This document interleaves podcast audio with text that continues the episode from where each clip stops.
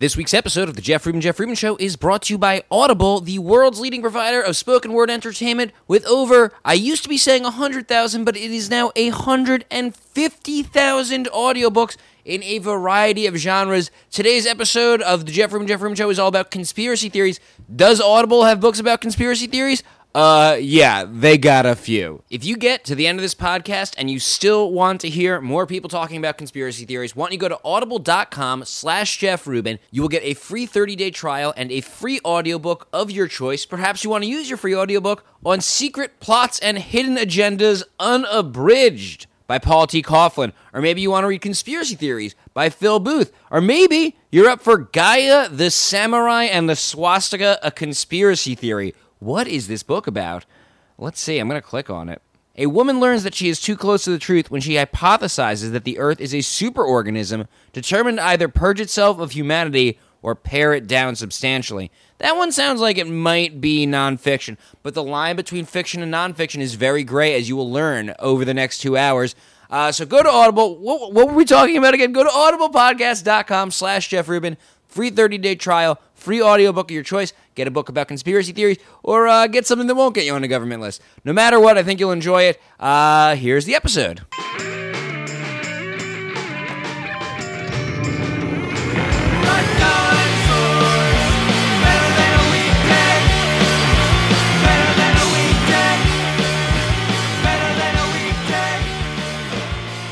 Everybody, welcome to Jeff Rubin, Jeff Rubin Show. I am Jeff Rubin, and today I am very excited to be joined by Patrick Cassels for Pop Culture Conspiracy Theories 2. Pat, welcome back to the show. Thank you for having me. I, I, I love I love this. Now, this is the sec.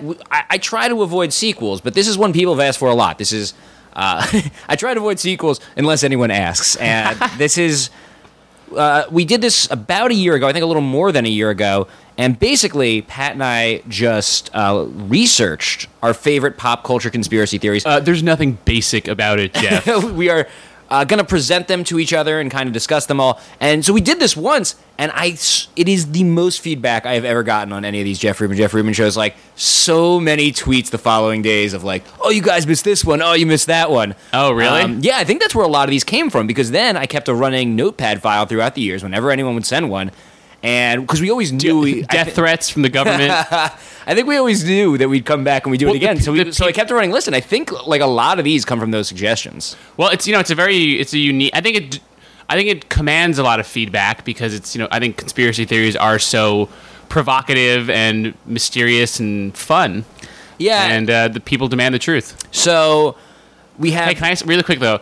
I, I, I, I think did you do this last time? Are you gonna like have spooky X Files music at any at uh, points in this? I was actually thinking about that. I forget. We definitely we spaced it up with some sound effects last Yeah. time. Let, us you know if you want anything, at mention it. I'll throw it. I'll it. try to later. remember, but if you know, I'm just saying, if, even if I don't, So we have seven conspiracy theories to get through, um, and all the time in the world to do it. So and we're going back and forth, right? we're going back and forth. Pat is going to present the first one, um, and it is about Rebecca Black. Now, how do you, how should I should I state name, say the name of the theory? Should I just kind of give you the? I just I don't know. Like I want to hear the, whole- the what is know? the theory in a nutshell in one Well, sentence. we all know Rebecca Black's Friday. It was that very popular song that young girl had self-produced, and it was you know got to get down on Friday.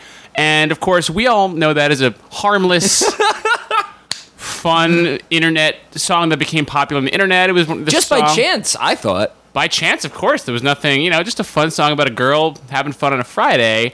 But Jeff, what if I told you there was a deeper meaning to this song?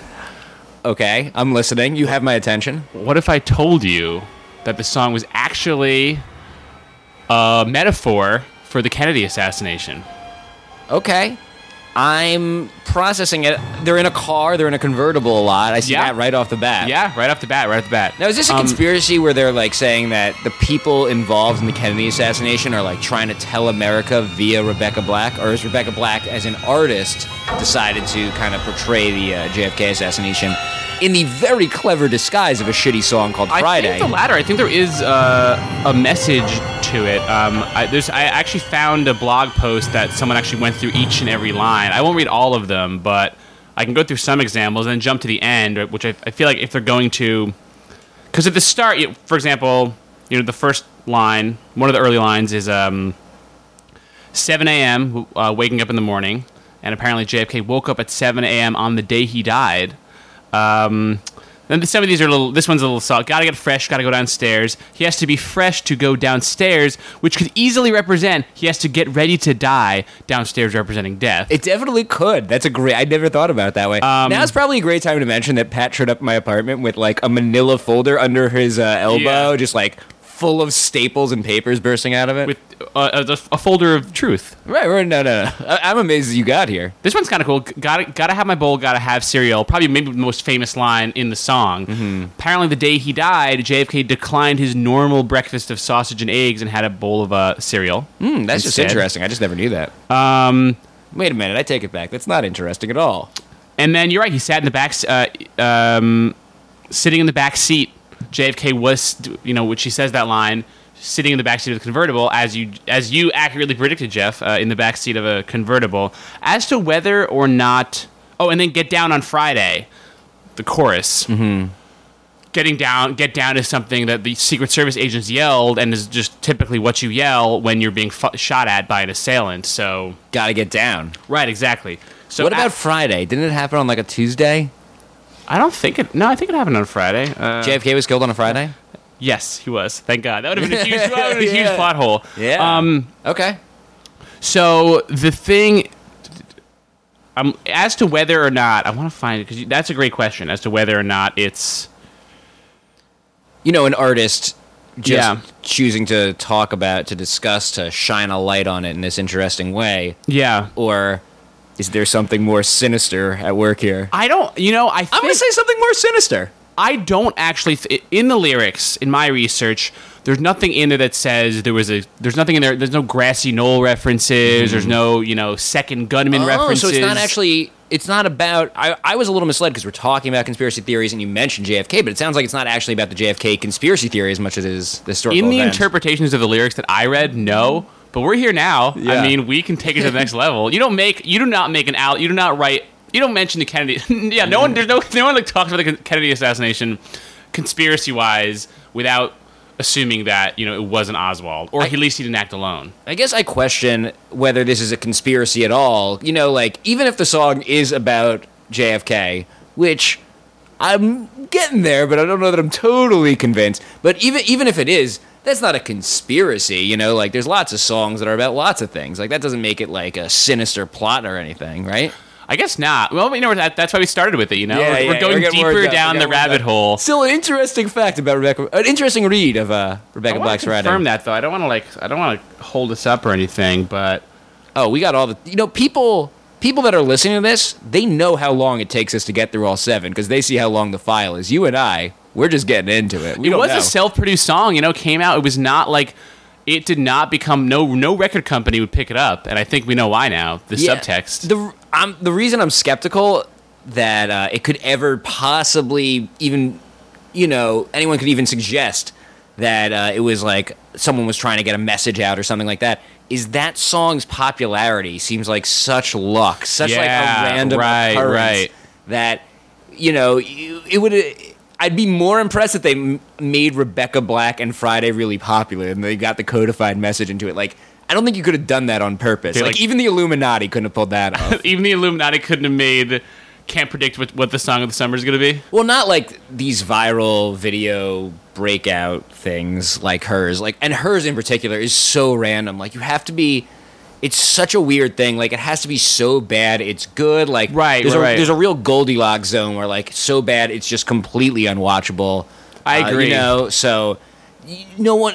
I don't think anyone. I don't think any force on Earth that we know about on Earth is capable. or under earth subterranean you know I, no, I agree I, I do think that i don't i guess we want i don't want to get too far away from the true meaning of this song which is the kennedy assassination but when you do listen to that song it is it is I'm sure if we if, if we had like a a, a, sa- a sound en- engineer or a very experienced musician or some a music critic, they could explain why that song is good or why it's listened to a bull. We don't need anyone else, Pat. We got all the documents. We got us. We're gonna figure this stuff out. Jeff hasn't you haven't showered in weeks. You've been preparing for this. Um, but yeah, so maybe I think it's a good one to start with though because it is. I think it's it's more just it's not quite a conspiracy theory, No. but it, but it is a hidden meaning and a piece of pop culture that uh, you know we are uncovering here. I mean, this one was on the internet already, but It's a crazy theory on the internet. So like on the Venn diagram of you know that and conspiracy theories, there's a lot in common. and the Kennedy assassination, great classic. I mean, that's been that's the classic conspiracy Yeah, that's the theory. big one. We, I think I, I hope I didn't tell the story in the last podcast, but a mutual friend of ours who's a huge, you think you, you know, you, I think you and I have sort of I know a exactly the story ob- you're gonna tell. Yeah, objective. I think you might have said who it was last time. really? Should I don't know. say it again? I want to tell the same story twice. I feel like you could say whatever. Should I can say who it is? I think so. It was uh, it was Pete Holmes? Right, right, right. Right. This is boring. It's not a boring story, is Well, I was arguing about it. It was boring. it? Right, right. Okay, well, that's who it was. Yeah. So is Pete. Listen, man, we're fucking. I don't want to bring other people. We're- We're gonna have Men in Black here. I do not want I just to think bring should- other people. All right. Fine. Pete Holmes, super nice guy, uh, big conspiracy theory nut, as I think you know. I think has a fascination with it as I do. Yeah, yeah. And you guys went to you and him did a sh- show Have in you listened Dallas. to Pete's podcast? Pete says everything about Pete ever. Like I think there's nothing he would be Okay, embarrassed okay, to good, share. good, good, good. Um, you guys did a show in Dallas, and when you guys got back, I saw Pete in the office, and I was in our office at College Humor, and I was like, "Hey," and I knew he was into that kind of stuff, and I was like, "So you were in Dallas, right?" And he's like, "Yeah, yeah." And I was like, "You must have." Uh, did he go to like? You know, did he go where Kennedy was shot? And did he go to like you know that whole area? And he's like, "No, no, no." I was like, "Really? Why wouldn't you do that? That's you know, you're you love that stuff. That's that's the sort of mecca for conspiracy theorists." And he's like, "That's so." He was like, "That's so obviously." What ha- that's so obviously the truth that it wasn't even worth my time. I think I did. We did go there though. I think we did. Like we did go. but, Really? Like, but he so didn't what's he what's he hiding? like, but like I don't think he like took a pre- like everyone's like walking around and like the conspiracy is definitely there. It's around. you them. can cut that out if I told that last time. I'll check with him. But if you cut it out, use X Files music to like to smooth over the tran- to smooth the transition. I'll check with him. And but I think we walked around and like, you know, you ask and you, there's things to go look at in Plaque Street, and we did Right. all that. But like, I don't think he went above and beyond that. But like, everyone's doing that. There is definitely when you go there in Dallas, like, um, there's obviously things ara- about it around there, and um, including definitely dudes with pamphlets about like what really Ooh. happened there. So it, it really is like the. I want like because you know there's obviously the the, the, the this the grassy knoll and and the, that kind of that theory, the one that's in the Oliver Stone movie. That is the most prominent one, maybe the most like widely accepted conspiracy theory in America that I could think of. I mean, you know, like the whole Mm-hmm. JFK was a hit movie, you know. Um, but but I want I want to know like the tenth most popular theory about JFK assassination Right. it's probably really weird. Uh, let's move on. Let's move Okay. on. I got a really good one here. I think it might. I, I don't. Maybe we shouldn't even be doing this one this early because I'm so excited to talk about it. This one is about Dave Chappelle, Ooh. and the theory is basically about why he stopped the show, and apparently uh, a cabal of African American prominent Oh, uh, leaders in the community. Don't say a cabal of African Americans, man, while I'm in this podcast. That's what. It's like, I mean, well, I'll get into it, but they named names. Um, didn't like Chappelle, and they got they yanked him off the air. They used their influence, their influence and their power to get Mm-hmm. him off the air. This was on a website called ChappelleTheory.com, which is no longer up. what? I know. I know. That's the most interesting. weird. But it was pretty widely reported on. I think because everything about Dave Chappelle was widely reported on in 2006. so like, Right, I found a ton of quotes from the website, and a ton of articles about it, um, and including a YouTube video called "The Real Story Behind Dave Chappelle's Trip to Africa." Uh, and you know- we're gonna get so much hate mail. well, Alex Jones is gonna contact us to be guests. So a lot of it stems from just how fucking popular Chappelle's Right, show right, was. right. Like Chappelle show, if you guys remember, if you were alive in those heady days of 2005, 2006, was just like so white hot. It was the, it was really like you know everyone was For quoting it. that shit- I mean, that it's so so funny. Yeah, I've yeah. gone back and watched it recently. It, it's the funniest thing, and like people, and it was popular when it was on, and people were quoting it, and people. I think just can't understand that he left. Like it's so hard to understand why he turned that down. That this is what they've come up with. Right. Or I think like at the very least, like that is such an unusual decision. Um, and, Turned down a ton of money. Yeah, like- height of his popularity. and like went went to Africa somewhat dramatically, you know. Mm-hmm. Um, and I like, I mean, I don't know. Like I, I try not to follow like people's lives, you know. Like I never really followed this course, very closely, course, but yeah, like yeah.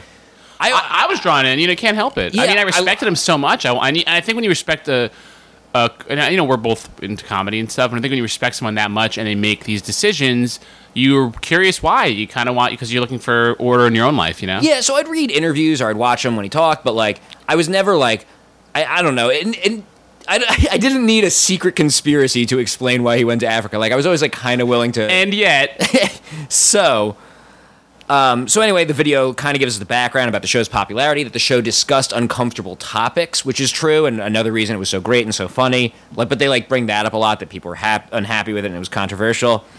Um, oh, this is actually a separate. I actually forgot about this. So let's. So this is on ChappelleTheory.com. There's actually a second Chappelle theory. I'm going to loop back and get back to the one that started me down this path that led me to the cabal. I'm on I'm on this path with you, bro. Um, so the rumor mill. All right, the rumor mill uh, was that he was warned by Oprah and a few other black luminaries that he had to chill out, and that's that's who that meeting was with. Oh, the meeting to stop him. It was Oprah. Like they mentioned the meeting, and they're like, that's who that meeting was with, and they probably couldn't tell him uh, why at the time. I'll get back to that. So Dave Chappelle Theory, Theory.com. I'm sorry, my notes are very disorganized, as you might expect. That's as as as you know, you would not be a conspiracy theorist if you're if you could form coherent thoughts. So here's here are some quotes from ChappelleTheory.com, which I found from articles quoting it from the time, and on like Yahoo and like other you know real quote, quote unquote mainstream. All right, so with Chappelle shows on hiatus before, before production, Chappelle took some downtime at his Ohio area farm. It was there he received a strange package. As told by Dave himself, at around noon, in the middle of an early season Cincinnati Reds game, there was a knock on the door. Chappelle was a bit concerned, as no one except his close friends and family was aware of where he was. When he opened the door, all he found was a crudely wrapped package with the inscription For Chappelle on it. Inside the package was a voodoo doll style replica of Chappelle dressed as Clayton Bigsby, the African American Klansman from his first show. The doll was riddled with safety pins and had a noose tied sharply around his neck. Accompanying the doll was a message in a childlike scrawl that read, What you're doing is hurting the African American community. It needs to stop. Chappelle was extremely bothered by the development, but later chalked it up to a local group of black nationalists. Quote, probably some college kids from Antioch, a nearby university. That's in brackets because they can Did this it- really happen? no, I mean, did it? Oh, okay, okay. I, I don't think so. Is the answer? Um, God, I forgot what they were called. I'm so sorry, everybody. Though Chappelle was unaware of it at the time, this was the first assault by the Dark Crusaders aimed at shutting down his comedy career. They're called the Dark Crusaders. I'm sorry, that's what the conspiracy theory website said. That's not me. That's the conspiracy. Yeah, we should say that the we, we, we do not share the opinions expressed by some of these websites. So Can you also, but when you're reading that, I feel like we did this last time. You got to play. You put like really suspenseful, like rising violin music under it. So, it's yeah- very effective. Yahoo reported that the site listed the Dark Crusaders, and they were. And this is kind of the fun part. Like, who's on? Who? Well, who's on the team? Who? who what's the super team? Yeah, here? yeah. Bill Cosby, Al Sharpton, Louis Farrakhan. Which, by the way, my mom has a picture of with her and Louis Farrakhan. Like, Really? yeah, like she saw him on vacation, and she was like, asked him to take a picture with him, and it's the greatest fucking thing in the world. That is, I cannot think of two a, a more unlikely photograph It's in the world. it's unreal. So, Bill Cosby, Al Huh, Sharpton, so a photo of your mom and Louis Farrakhan. uh, Jesse Jackson, Whoopi Goldberg, Robert L. Johnson, and Oprah. That's these are these people conspired to bring him down. Now, the part that I actually, I Well, wait a minute, wait a minute, wait a minute. No one cares about Whoopi Goldberg. What was she doing there? So the part that I um, actually forgot about when I started telling this story an hour and a half ago is that the actual conspiracy theory that led us here was uh, the, that website, that video I mentioned, the real story behind Dave Chappelle's trip to Africa. That's kind of what like sent me down this rabbit hole where I ended up reading about this website. And they have like a totally separate theory that the Dark Crusaders, like this specific cabal, um, told made Chappelle do a sketch about there being a black president to prepare America for the idea of. A, so there's this internet video, and the video says, However, his show went viral, if we can use that word. It, it, it, it he had so he, he he was talking about things, uncomfortable social topics dealing with race, and he was making it humorous. Now, what Chappelle didn't know, and what none of us knew at the time, is that those at the top were preparing us, or needed to prepare us, for a black president. Black White- Bush, right? I don't remember the actual sketch, but yeah, that was that was at least one of them. I, He might have even done more. Chris Rock did one on his show. Now, his excuse when he was on Oprah was that he was filming a skit or something and he heard a white person laugh and he, he discovered that he was being socially irresponsible, so he just quit. You know, and, and they, he had a problem with the contracts. No, what happened was he was told that he had to chill out on certain things. And being a creative person, and especially with an ego like we can imagine his must have been at that time. Oh, yeah. Nobody's going to tell you shit. You know, so he probably told him to kick rocks. And someone scared him into going to Africa. He didn't just go to Africa just because he's crazy. He went there because somebody scared him. Oh, and then like this is the guy that really like he's just like his proof is that like why isn't he doing the show? You know, it's just Yeah. like it's as simple if it's as simple as money and a contract. Like why not do it somewhere else? You know, like the guy just like can't believe it, and he's like, look at all these pictures of him doing stand up. He's not lazy. Why isn't he doing the TV show? uh, and then he says the rumor mill, and I heard this from reliable sources, is that he was warned by Oprah and a few other black luminaries that he had to chill out, and that's who he was meeting with. And they probably couldn't tell him why at that time. They scared him. and uh, You know what this then, then the video also says, let me just finish it because then I'll be done. They scare him to death. He runs to Africa. He comes back to America. And who does he give his first interview with? Oprah. Okay, and which means her rating shot through the roof. You know, so we witnessed a gangster move on Oprah's part because she's the one that walked Obama into the White House in the first place. literally or I guess, like, I'm sure she supported him. Yeah, you know, yeah, like, there's a lot of people who did that. Uh, and then they showed Dave Chappelle. Uh, this is actually and now she's returned to acting in Lee Daniels The Butler. So they show, and in this Just video, saying. this video closes with a Dave Chappelle stand-up joke, which is f- so funny. It's always fun watching him, and he uh, talked about how, like, he talked about Obama calling him and actually asking him to work on his campaign, and he's. I don't Oh, want to be like telling you Chappelle's stand-up secondhand, you know, like nothing. Yeah, I know I'm not doing it justice, but for the for academic sake. Yeah, tell me it's fine. So he. Uh, So you just get up and grab the mic and start pacing back and forth. So Obama called him and he's like, you know, sir, I'm flattered. Like, I don't know if there's anything I can do for you, but I respect you. So if you think there's something I can do, I want to do it. And Obama said, stay off the air for four years or something like that. And like, and that's his joke. And like everyone laughed because it was after he had come back. And it's, pre- it's right. it is pretty funny that like, Yeah, yeah. it's a pretty funny joke. And it, but like, they do exactly what you're telling me I should do and like put sinister music under it the whole time. Yeah, And yeah. It's really funny and he's such a good stand up and he's like there's a lot of tension in his story. so like uh You just found a really roundabout way to watch Chappelle show clips. so I saw that. I told the story totally backwards, but I saw that and it was like as I heard Oprah and the Cabal, and I was like googling that, and that's kind of what led me down. down Isn't there? in- Isn't there an ar- an arc in one of the second or third season of Thirty Rock where Tracy Jordan is like being like terrorized by?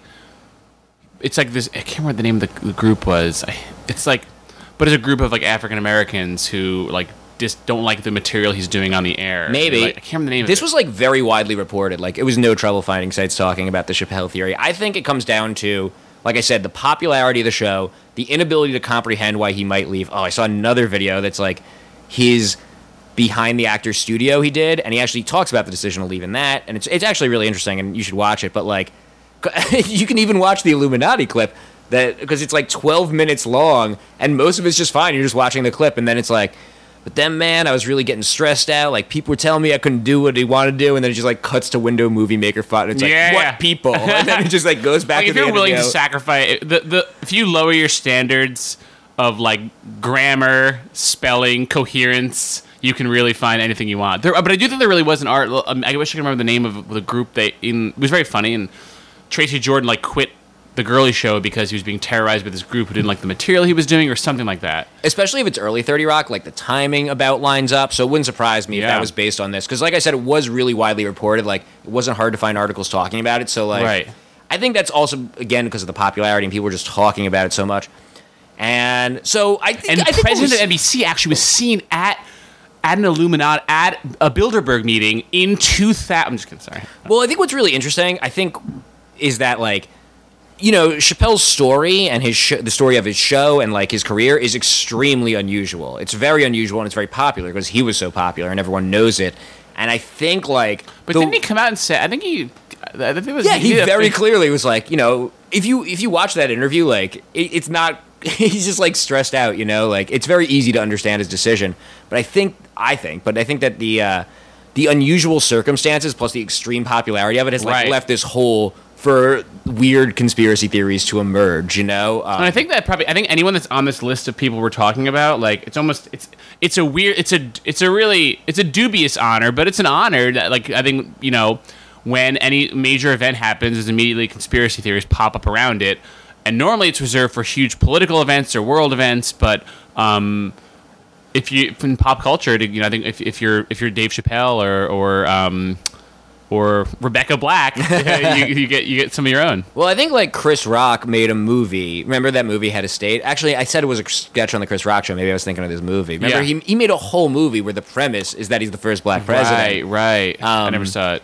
and it, it's not very good. The, the there's a running joke actually where he keeps get um, dream like dreaming, like fantasizing about it, and it like ends with him getting assassinated. Like a running joke is that like he's obviously going to be Has assassinated. Ever made a good movie?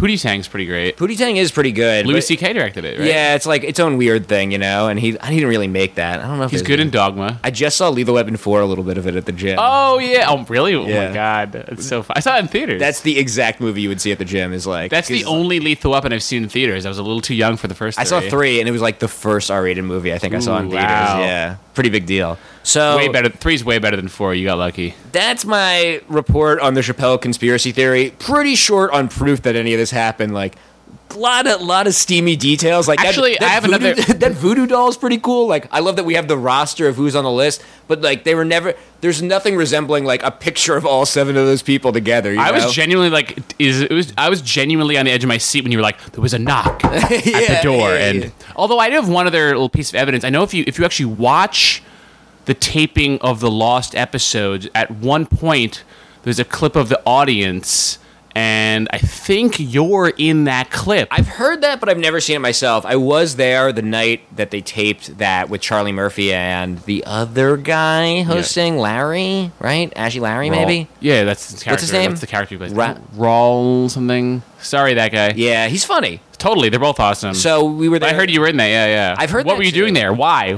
Coincidence, huh? We had a Answers. Give me them. friend who like worked at Comedy Central. I think I like Amir or Streeter, like one of those people that you know you work with, and before you were there, um, Yeah. like we were all there. Like I think they're all next to me. No, I remember when I early, I early watched my it. days there. I think you guys had just recently been in that taping. and yeah, I was so like, very curious. that's like the lost episode thing where like they host it and it's kind of weird, and they show this the like They just- show this the provocative sketch Yeah, that Chappelle they just, like, supposedly quit over. they just had it. They like had to air it, you know. Yeah. And we went to the taping of it. We thought it seemed cool.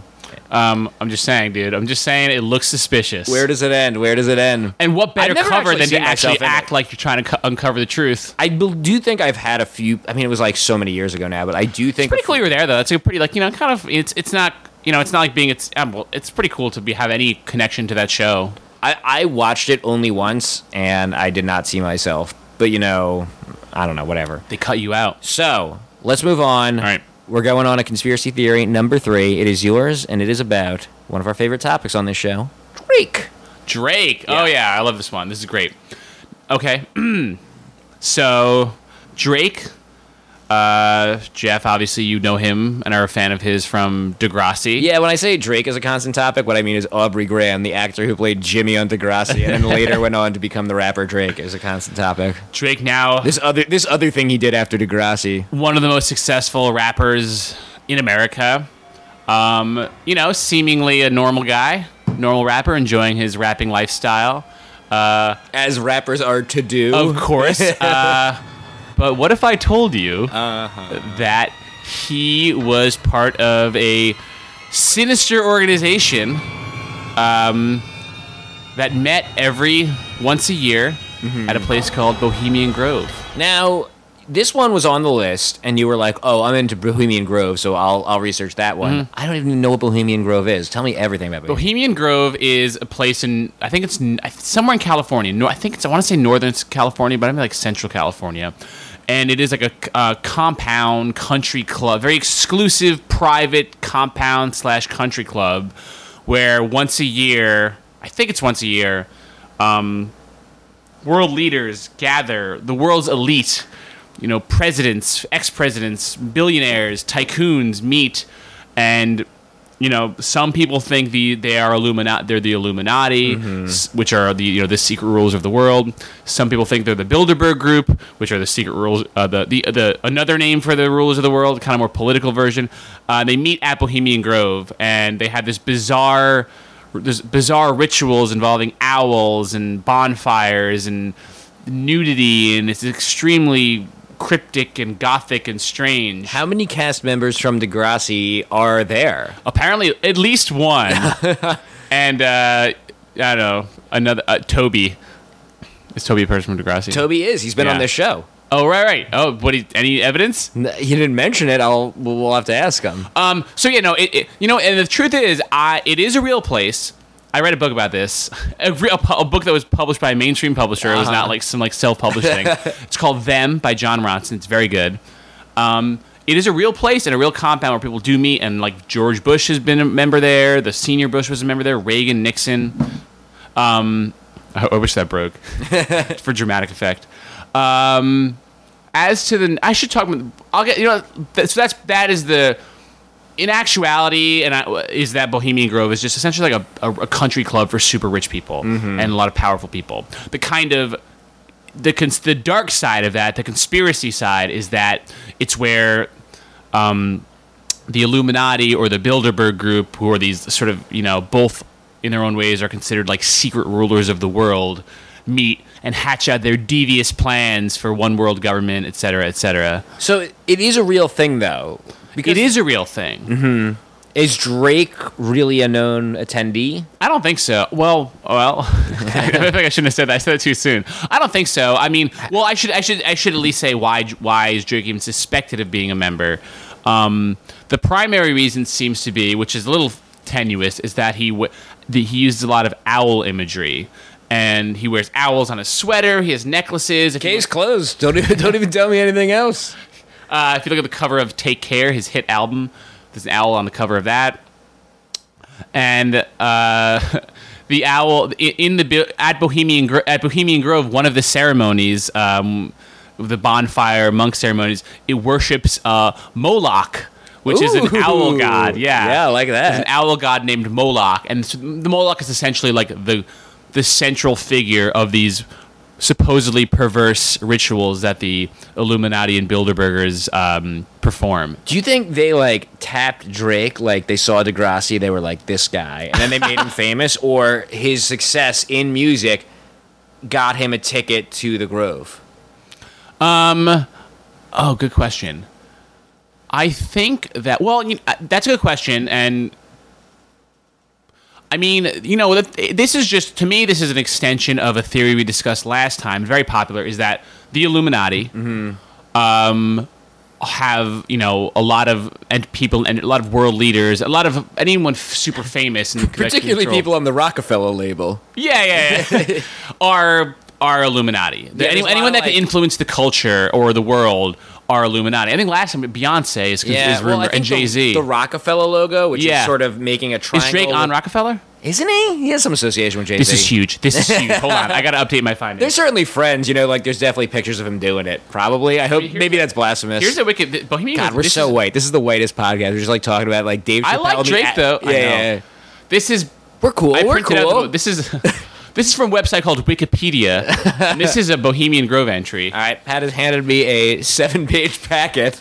But if you read that, there's nothing in there about the Drake? no, yeah, who took it out.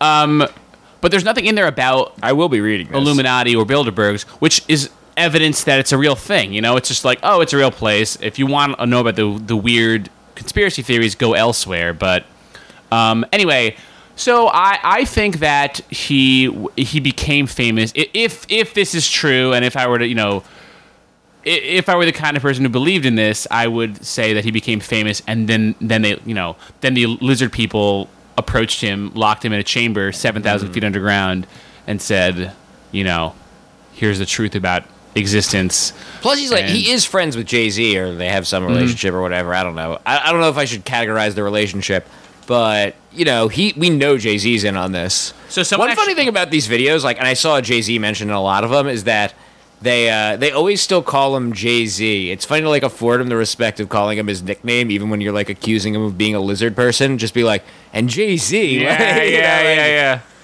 J- what's his? Yeah, Sean Carter, aka Jay Z, aka Tramulac the the Magnificent. They really treat him like his name's really Jay Z. Um, So I found this other I went this other blog where someone like talks about his whole like Moloch owl thing. And they, they they like broke down his whole the whole album like song by song and how like Uh, okay. there's all this like Moloch owl imagery. However, they, they kind of say they kind of try and debunk it a little bit and say it's a little more about um Moloch. He's more into Moloch because Moloch is an owl, and you know whatever form your god is, it's probably like part of like they have certain qualities, right? Owls, I don't know, they're wise, or they represent this, or they represent that. He, they they're saying that Drake just identifies with owls mm-hmm. and Moloch on like a sort of personal, spiritual level. There's no way they haven't connected. I was gonna say, what about Harry Potter? But like, I'm sure that's just a Oh, part of it. Like J.K. Rowling's in on it too. Good lord, I think everyone. I'm sure, like every. I think every conspiracy person has like attached their tendrils to Harry Potter and sucked meaning out of it. There's the thing is, there's only like 16 animals total. You Mm. know, there's like owls, there's lions, there's birds. Well, birds are owls. That's covered already. You know what I'm saying? There's not that many. Like so. Owls are owls are a good. They are a, a good choice for like your spooky cult symbol because Yeah. they're they're nocturnal. Mm-hmm, mm-hmm. They move their they necks move in, they all move the way in the around. dark, just like the Illuminati. They move their neck all the way around. That's kind of creepy. They're, all smart. all seeing. Are they move- smart or- they're all seeing? Or do I just think that because of like a lollipop commercial? You know, like are they actually smart animals? Well, Mr. Owl, how many licks till you get to the center? they're, they're, The center being the truth. they're traditionally presented as wise anyway. Do I just Um, think I they eat mice, and there's little mice bones in their poop. That's cool. That's cool. I don't know if they're smart. They seem smart. They're stoic, certainly. Yeah, that's true. But I, I wish I could. I want to. What, are- what's Drake's hit song? What's his hit single? Uh, started from the bottom, Started from the bottom. right? That's one of them. Yeah. Is Yeah. that what that song's called? yep. I know And now look at him, extremely little about Drake. the musician. Yeah. What about you? You, t- you act- but you probably know more about DeGra- Drake, the actor, than I know about Drake, the musician. I know everything about Drake the actor. I know So, are there, is there any evidence, any Degrassi scenes where he's like, "Hey guys, Hmm. check out this new seeing eye tattoo I got"? No, he likes rapping on the show. He's in a wheelchair. Like he's a pretty prominent character. I feel like I'm I'm sure if you go through every episode that he's on of Degrassi, like I guarantee you could find something to tie him to the Illuminati. You know, and- that is not a challenge, by the way. Anyone listening to this, like, don't do that. Anybody? I please, I, I defy you to do it. I want you to do it. Well, and also a lot of rap. I mean, this goes to Beyonce and Jay Z as well. More Jay Z than Beyonce, but uh, a lot of rap is about, you know, gaining material, like about, um, uh, it's about materialism and and gaining wealth and that kind. You know, and obviously I'm recon- I'm grossly recontextualizing it, but I think that you know, like you know, I bet George Bush can interpret. Drake and Jay Z's lyrics to his own devious lizard person needs. Yeah, I mean, it's hard for me to imagine George Bush and Drake hanging out at like some weird getaway. Oh man, but it's it's pretty damn fun. It is fun. To, it is fun. So Bohemian Grove is a real place though, and the world leaders do meet there. And what's cool in this book, them, is that he actually gets to interview a build. It's the Bilderberg Group. It's his annual. yeah, tell me more about this Bilderberg group. the Bilderberg Group is I, th- I want to say it's annual. It's a meeting. It's a secret. It's a of extremely exclusive private meeting um, that's held annually that a lot of world leaders and sort of um, influential people. It's like, you know, I think pr- presidents and ex-presidents go there. Fred from YouTube. What's that? Fred Fred, from, from YouTube, YouTube. goes. Uh, Steve Guttenberg has an invite, oddly. Like the publisher of The Economist is invited, things like that. And um, so we find he, the big mystery is like, what is that? And the idea is, that, you know, I think the, the conspiracy theory is that these these meetings are attended by the Illuminati or the Lizard People, and they're discussing their, you know, how to the, the course of the world's going to take. And, and then the Bohemian Grove is kind of their country club where they also the, the, where they go and that's more it's recreational but it, you know it's still all evil lizard people that go there It's very easy to imagine Mitt Romney there. yeah, yeah, totally. So, however, so this author finally interviews someone who's a member of the Bilderberg Group, and the, and he his answer was kind of I felt it really I think debunked it by by being honest about it. He debunked it. He said he's like, listen, it's yeah, we're it's, we basically we're you know we we are it's a meeting to just discuss the state of global affairs. We're all powerful people, but like that's any like that's any country club. That's any like you know. Mm-hmm. We're not. There's no devious agenda. We're just like a, rich, rich, powerful people hang out with other rich, powerful people, and when that happens, you're going to talk about your jobs. You're going to talk about what's going on in the world, and then you're going to go back to work the next day and make decisions about that. You know, and it's sort of like so to me that that really put it put it in perspective. Isn't that exactly what a lizard person would say? Oh my No, that God. is good though. That, that, that, that no, no, I, I like yeah, I, I I was testing you. I I I appreciate your skepticism. Yeah. No, that, that makes a good point. I just so what is there any specific evidence that ties Drake to the Bohemian Grove other than his uh, you know, just prominence in pop culture? No. Just- what, what what prompted this? Like was there a web page that was like Drake's in the Grove? Yeah, I think. Well, there's a pic. Well, here's the here are the photo. Here are the here are the photos. By the way, I wish you guys could see Pat with these like stapled together packets of paper, folding one over but not quite dropping it, you know, in case we have to flip back and forth. It's like Well, here are the photos of him with owls. You can put Mm-hmm. that. You can put that on your little website. And then, um, But he likes owls. Like this isn't a conspiracy. Like Drake will tell you, like, yeah, man, owls are sweet. I wear them on my clothes and stuff. no one likes that. Who puts who wears owls on their clothes? Drake and other members of Yeah. the owl. the Bilderberg group. All right. Well, I mean, someone did. I mean, people have analyzed his lyrics and said how you know. I don't know. I, I can't really go into detail with that. This is like so. The thing is, I did print out this guy who analyzed his lyrics and made some comparisons, but it's so as we found on these, it's so badly written. Like, I mean, grammatically, it's like a it's like a a dyslexic Greek person wrote it in English. All right. Do you want? Are you ready to move on? But, yeah, I'm sorry. I feel like I've been talking for an hour. No, you- no. I felt the same way. I just I, I looked at the clock. Guess how far into this we are? I, I think the Drake one, I would say, just in, w- w- no, we didn't do. We did last time. We like What? we, we said like yes, no, or inconclusive. Oh, okay. Well, let's go back. Rebecca Black. Obviously, yes. It's I about said it's a to- yes. I mean, like you can interpret art to be about anything. I think by like definition, like I don't want to get too English teachery on you, but like you can say anything is about anything, and I think you are technically correct. I agree. So that's a yes. That's Boom. a yes. It is about the JFK Assassination. Chappelle, uh, No. conspiracy theory. I think no. I need more proof. I look though, like points for the storytelling. Like I, it Yeah. was a very, very rich story. But Drake, I would say inconclusive. Yeah, it's easy to believe he goes there, but like it seems like it's just nothing that sinister goes on there. Like it, I, I like that guy's explanation. It's very easy to imagine. So I'm I'm gonna say However, you know there, there are they do do weird like it's a it's a weird country club. They definitely there there's video of what goes on there, and it's like a little weird. But it's no weirder than like a, a weird frat party. yeah. There's definitely burning things and some sort of strange.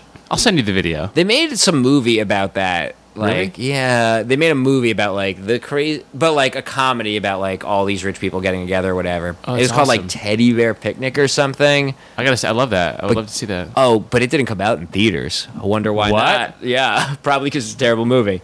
Uh, okay, I'm gonna move on. Yeah.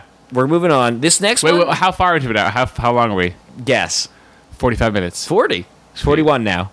So you'll know how much I added. How long are these normally? Uh, like an hour, but like. Well, let's keep going. Yeah, people people are loving this. People are loving it. They love that we're not even I'm halfway not, I'm not through. rambling, am I? No, no, we're. I think we're doing great. I mean, I am, but- yeah, I'm loving it. So this is the hump conspiracy theory. This gets us over halfway. Great. So this one, and there's not as much. Like, I think of mine, the Chappelle one is actually probably the most thorough, but- which doesn't doesn't speak highly of the other two. Uh, this one is about Orson Welles, and the theory, in a nutshell, is that his famous War of the Worlds broadcast, which caused uh, something of a panic, uh, was actually a psyops test, and they were. I that, that's the theory that they were testing, you know, how crazy people would get, what would happen in, in a mass panic situation. Right. The thing is, once again, believe it or not, uh, we're a lack of evidence, and this one's actually not even that thorough. That last one I cited like three YouTube videos I watched. This is basically one web page that I found. Uh, let me let me go through my notes here. So Well, it's so long ago. Probably people just don't. yeah, it's, It's a less real- fun to explore. it's a really crazy story that that happened. Like that is, a- Yeah. that is- it's a really, it, I think it's a really interesting thing that happened in the history of media, and like Totally. it deserves to be talked about for a long time. Definitely like the.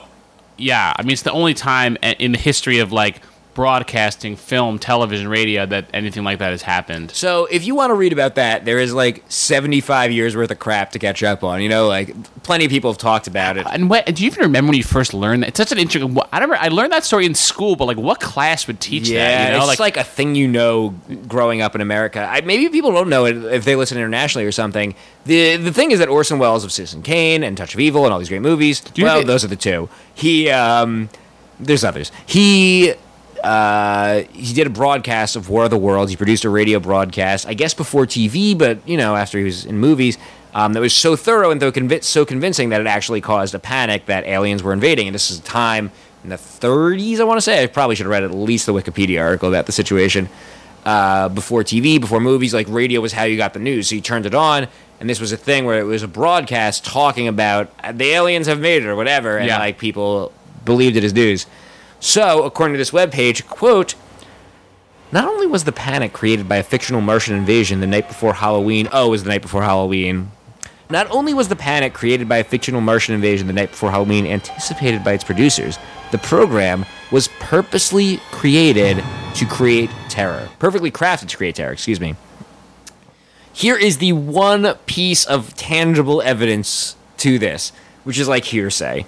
It has been reported that Welles even received death threats from the Rockefellers should he ever reveal that the quote unforeseen reaction to this broadcast was precisely what its perpetrators had hoped to achieve and analyze demographically, psychographically, and statistically. by Rockefellers, you mean Jay Z and Beyonce, right? Right, exactly. Uh, so that's basically the theory. I think there's another case where it's just the like. Of course, as soon as we start talking about it, as soon as we start describing it, of course, there's conspiracy theories around you know this Yeah, yeah, situation yeah. around this thing that happened. There are like modern day equivalents to it a little bit. Like there has been. They're much more you know as things move faster. They're much more bite sized, but like. There was the time someone like hacked the AP, I think it was, and said oh, the White House had exploded or that oh, Obama. Oh, yeah. And like it create like there was a The stock. there was the a visible dip. dipped, If you, if you look at the stock market, there was like a visible dip that day, and when it happened, so like it's much more bite sized, much more micro sized, but you you you see it happening even today in a, in a weird way. But like I think this was probably I guess an evening of terror, as opposed to that was like the stock market was completely back up to normal like 30 minutes later or whatever right, it was. right. So it's easy, but anyway, it's easy to imagine that this was a conspiracy theory. Here is another really good specific bit. Like I, like, I want like real specifics, not Yeah, just yeah. like, you know, if you're like, you know, maybe the government did that to test people. Like, I, I don't know, yeah, maybe, I guess so. like, it's not. It really isn't hard to You're like, so, I feel like you, you're Jeff. You're so like, you'll jump onto any like theory, but you also just won't care that much.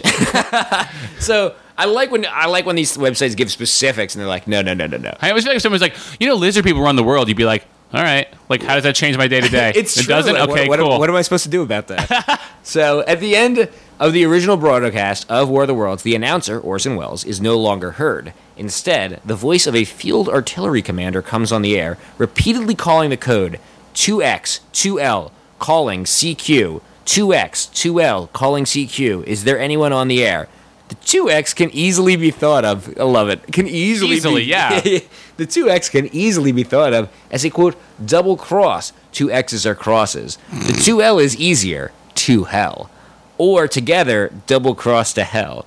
Quite an appropriate way to end a fake broadcast featuring a hoax alien invasion from Mars created to terrify the citizenry of the United States in order to measure their reactions to artificially induced stress, like, lab- like, artific- like laboratory insects under the microscope of the Council of the Foreign Relations for their hidden masters, the Illuminati. oh, they brought in the Illuminati. Oh yeah, they brought Oh. they they invoked the Illuminati. well, psyops was a real thing, or is a real thing. Like, let's just break that down for a second. Even if, Yeah, okay, even okay. if you think it is reasonably appropriate to interpret two x two L as double cross to hell, being like quite an appropriate response for the Illuminati to say, Yeah, I, yeah. I still do. Like, I felt like you took three jumps to get to double cross to hell, and now you're taking an even bigger jump to the Illuminati. Like, I'm not seeing it come to come together. Yeah, yeah. I mean, I, you know, this makes this really makes me believe the Rebe- Rebecca Black one so much more because Yeah. those inferences, like, it makes that it makes the Rebecca Black inferences, which are, are which are tenuous, seem concrete. Yeah, this, that this guy is completely. he's, he's operating on another level. I mean, that said, I could believe, I think I could be persuaded that the government would do something like that to test people. Like I think that is a feasible hypothesis. I your evidence is not really supporting it, but like I'm willing to go that far. Another so another thing is like I don't. I don't know. was- If I, I don't. I just. I don't think. I don't know if I agree. I think that. Um, I think it's only bad for the government because it creates chaos. Um, and Oh, you think that's bad for the government? and I don't know. They just like they have other ways of testing that stuff. But I do think. I know psyops is a real thing, but they, I think they just. I don't know. I, I'm, I guess I'm, I'm not saying that it happened. I don't think it did, but like I'm willing to take that leap. If you're Right, like, right. I'm, I'm willing to go that far and, and listen to you, but the evidence isn't really there uh, for it. it. Though it did link, you know, there's like a link at the bottom where somehow I ended up at Project Blue Light, which was a page on his this guy's website. I'm sorry, boy, am I sorry if this guy listens. I'm not plugging his website. I forget the link. I'm sure if you Google Project Blue Light, it's one of the top. If you actually, if you Google Orson Welles, excuse me, conspiracy theory, like it's up there. Like this is this is one of the primary destinations to discuss this topic. Project Blue Light. The idea is, But don't, uh, don't uh, use the uh, Tor network though. Do not use the Google because you will be uh, red flagged. so the government, uh, Project Blue Light, uh, is suspects that the government has put together um, or is going to soon announce. Uh, aliens, or that aliens are landing, or alien warfare, in order to unite everyone to bring the world together into one world government to kind of foster peace, which would possibly be more convincing if, spoiler alert, it wasn't the exact ending of Watchmen. you know, like that's exactly that is just exactly how Watchmen ends. But this guy is uh, speculating that that is really happening all around us. And Watchmen, by the way, it's easy Watchmen- yeah, I mean, I think if anything, you're just feeding that guy. He's, like, exactly. It's like Watchmen. That's insane. It's, that's what I mean, I'm saying. Watchmen ends. Um, it ends with that, but it literally ends like the very last thing that happens in the comic is Rorschach, conspiracy nuts uh, letter, ends up in another conspiracy nut who publishes a newsletters. Is that in the movie or just the comic book? I think- I've I'm only seen the movie, which I loved actually. I actually, but, I thought the movie. I will. I'm more into that movie than most. Uh, but I've heard the com about the comic. Diff- the ending differs in the comic. in minor ways, but not in the way we're discussing. Okay, like sorry. it's still like um, Ozymandias, which I just learned is how you actually say that. I've been saying Ozymandias my whole life. yeah, I thought it was. I forget how they say in the movie, but I just listened to um, Ozymandias? What did I listen? Oh, the Nerdist Writers. uh, Jeez, the Nerdist Writers Panel, which is another podcast. Uh, no, Oh. though he was on it recently too. But the Nerdist Writers Panel is a podcast, and they've been doing comic book episodes recently. And they recently Cool. had um, Len Wein, who's probably most famous for creating Wolverine, but he also edited Watchmen. And they recently had him on to discuss Watchmen and um, after Watchmen, which was the recent DC spinoff that they did. And I was like, well, I got to listen to this shit. And Len Wein actually wrote one of the. Um, he actually wrote the Ozymandias, which is now it kills me to say it that way. Spinoff. I, I want you to tie this back to psyops. I can't. I'm just going to I know, recommend no, I this wanna podcast. So anyway, they discussed Watchmen and after Watchmen or before Watchmen, whatever that spinoff was called, with Len Wein. I was like, oh, I should listen to that. And that is where I learned that is apparently, and even Len Wein's like Ozymandias. Apparently, like they acknowledge that no one knows what they're doing with that. It's also a po- very a very famous poem. Yeah, uh, which yeah. is refer and is I think it's the title of the third to last episode of Breaking Bad, like the third to last episode of this season of Breaking Bad. Oh. And there's like I don't want to go into the, the poems. The poem is about a, a, a big king who f- who whose empire is lost. I didn't want to get into the pronunciation of the villain of Watchmen. The point is that No, it no, ends with okay. like the secret kind of being he kind of gets away with it at the end, but then the very last thing that happens is Rorschach, the conspiracy nut, he like delivers his journal to like this guy who you've seen throughout the series, who's like um, sort of publishes a newsletter, the kind we might be citing in you know this podcast. And that's how it ends with like Rorschach's journal in his inbox. You don't even see him open it or anything, but like it opens the possibility of these things happening. So I'm guessing conspiracy people are probably more likely to like Watchmen than your average Well, yeah, nerd on the heady- internet. Yeah. But, to go off, you know, this I heard. I think there was they talk about how this in this broadcast cold was also sort of Cold War. And this was in the early early days of the Cold War. Maybe was this the 30s or was it, I think it was the 40s. Was this po- post World War II or pre World War II? what was I'm sorry. The Orson Welles broadcast. Uh, when did Citizen Kane come out? Pre World War II, and they talk about Nazi was. psyops. Actually, yeah. Oh, because there's so much um, his national hysteria. There's a whole all theories about how UFOs, UFO paranoia, which happened in the 50s, is very much a post um, World War II thing. And some people think that one of the theories about UFOs in Area 51 is that it's a similar thing. They were kind of like testing national reactions to like invasions, and, you know, Mm-hmm. because if there was ever a, a cold uh, Russian invasion, like how would people or a nuclear bomb or something, how would people react? So that's the Orson Welles theory. I think feasible, but uh, the 2x, 2L is like, I can maybe follow you up to there, but then when you say that, you kind of lose credibility with me. Yeah, it's, yeah, I don't know. There's some I just- like I see, oh boy. There's like I see stuff like that in when I in like religion. You off I feel like you often see like forced interpretation of like small specific phrases to like mean these grand things. Yeah, I mean, in religion, it's allowed because it's faith. You know, it's, by, by definition, you can go on faith Oh, this of is interpret faith. it. This is faith. That but like, I you guess that, that is it. People do have faith in this stuff. They really believe in it. Yeah, yeah, but I, I don't know. This is not religion's faith. That's this is again. This is I believe- heady, but like this is not. This is like I need evidence. This is, you're talking about Yeah. real world stuff here. I'm, I believe like if you took the list of the top 30 most believed conspiracy theories, that like at least five of them are true. What do you think about that? whoa. Like at least, like I'm willing to believe that a conspiracy theory. Is, I don't know which five, but I'm willing to believe that a conspiracy theory is true. But like I'm I'm I'll, I'll, I'm gonna look into it. I want proof. I hope it's like the weirdest one. Like, no, Oswald Chuck Kennedy. Um, there are no UFOs, but um, Dracula's are real. Yeah. Let's move on. This one I'm really excited about because I don't know anything about it. You just actually mentioned it to me the other day, and I had never heard of it, and it is also video game related. So I'm Yeah. extremely excited to learn about it. Tell me about Polybus? Polybus? Polybus? I I do not know how to pronounce it exactly. So if I get it wrong, P O L Y bus though, right? Right, Polybius is how I've been pronouncing. Is there an. I in there? Yeah. Oh, okay, yeah. Let's go with Polybius. Polybius yeah. is my is my so Polybius. Um, in the 1980s, uh, as arcade games were kind of you know, the arcade boom was happening. Uh, a mysterious video game cabinet started appearing uh, around arcades and um, named Polybius, and it was this kind of. I heard it's a game. It's it's similar to. Um, it was just kind of a, a, like a asteroids esque kind of weird abstract arcade game, and it was so popular it caused seizures and people kids lined up around the block to play it. It was addictive. It was like, and and and and, and the players also also um, claimed of having nightmares and night terrors and, and, and visions after playing this game.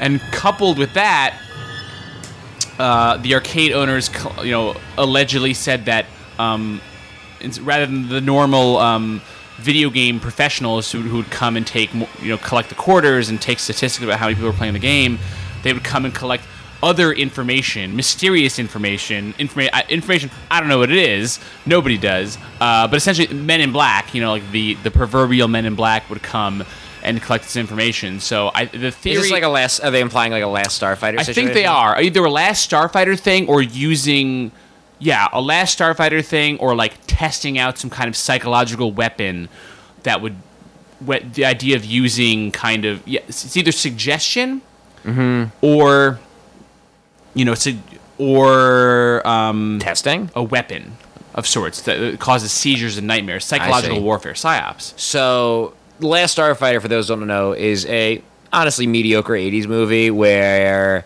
uh, the a video game Really unnecessary.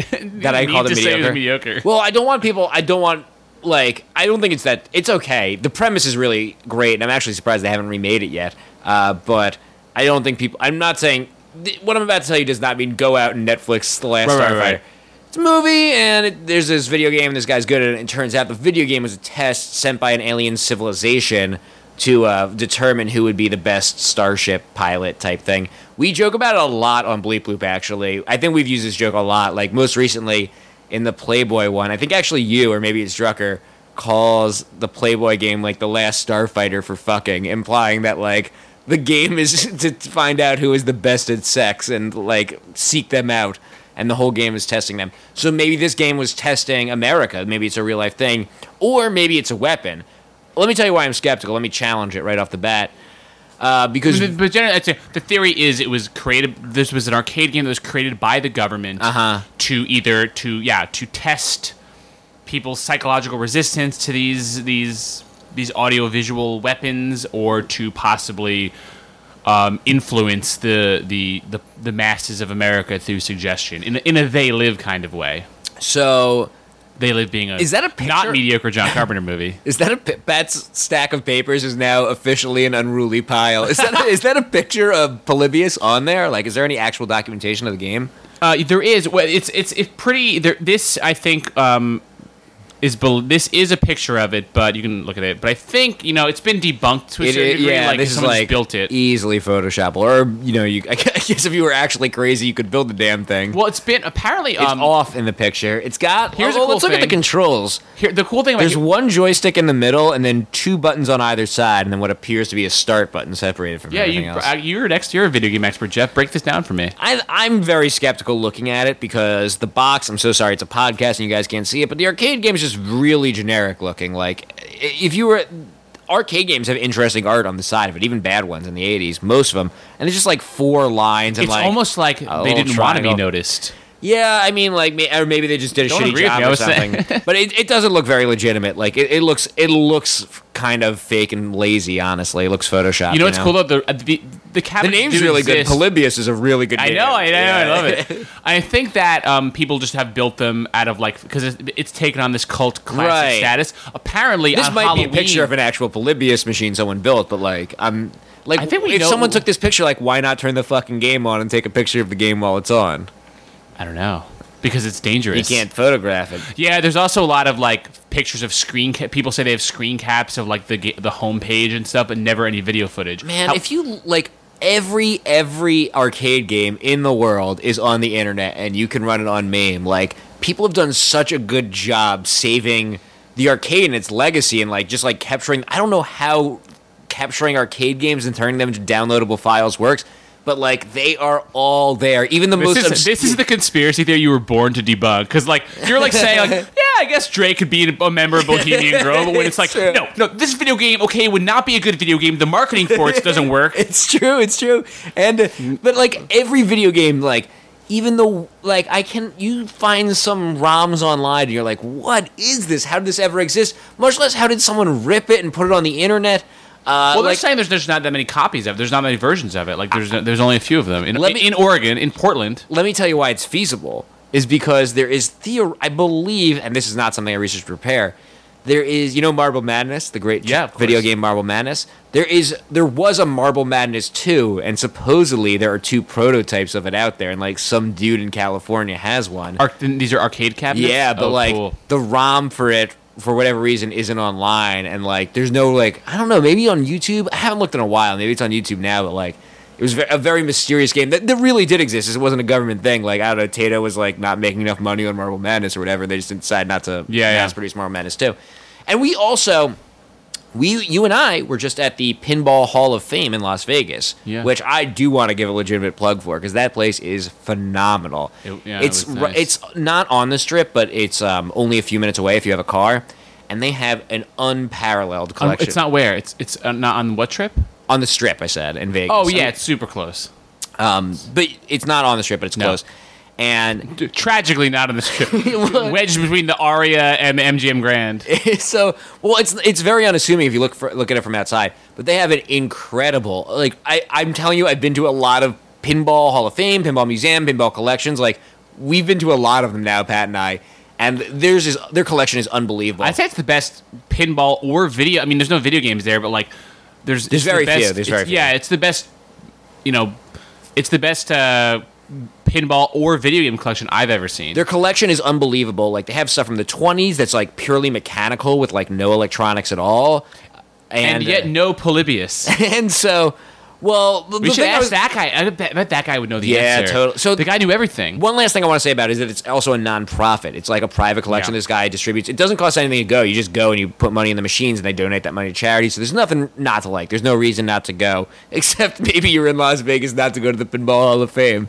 But anyway, the the, reason I was gonna I brought that up is It's good last day thing when they, you're you're really hungover. You've spent all you you don't want to spend any more money except maybe a few quarters. So, or maybe it's called the pinball. It is called the Pinball Hall of Fame, I think.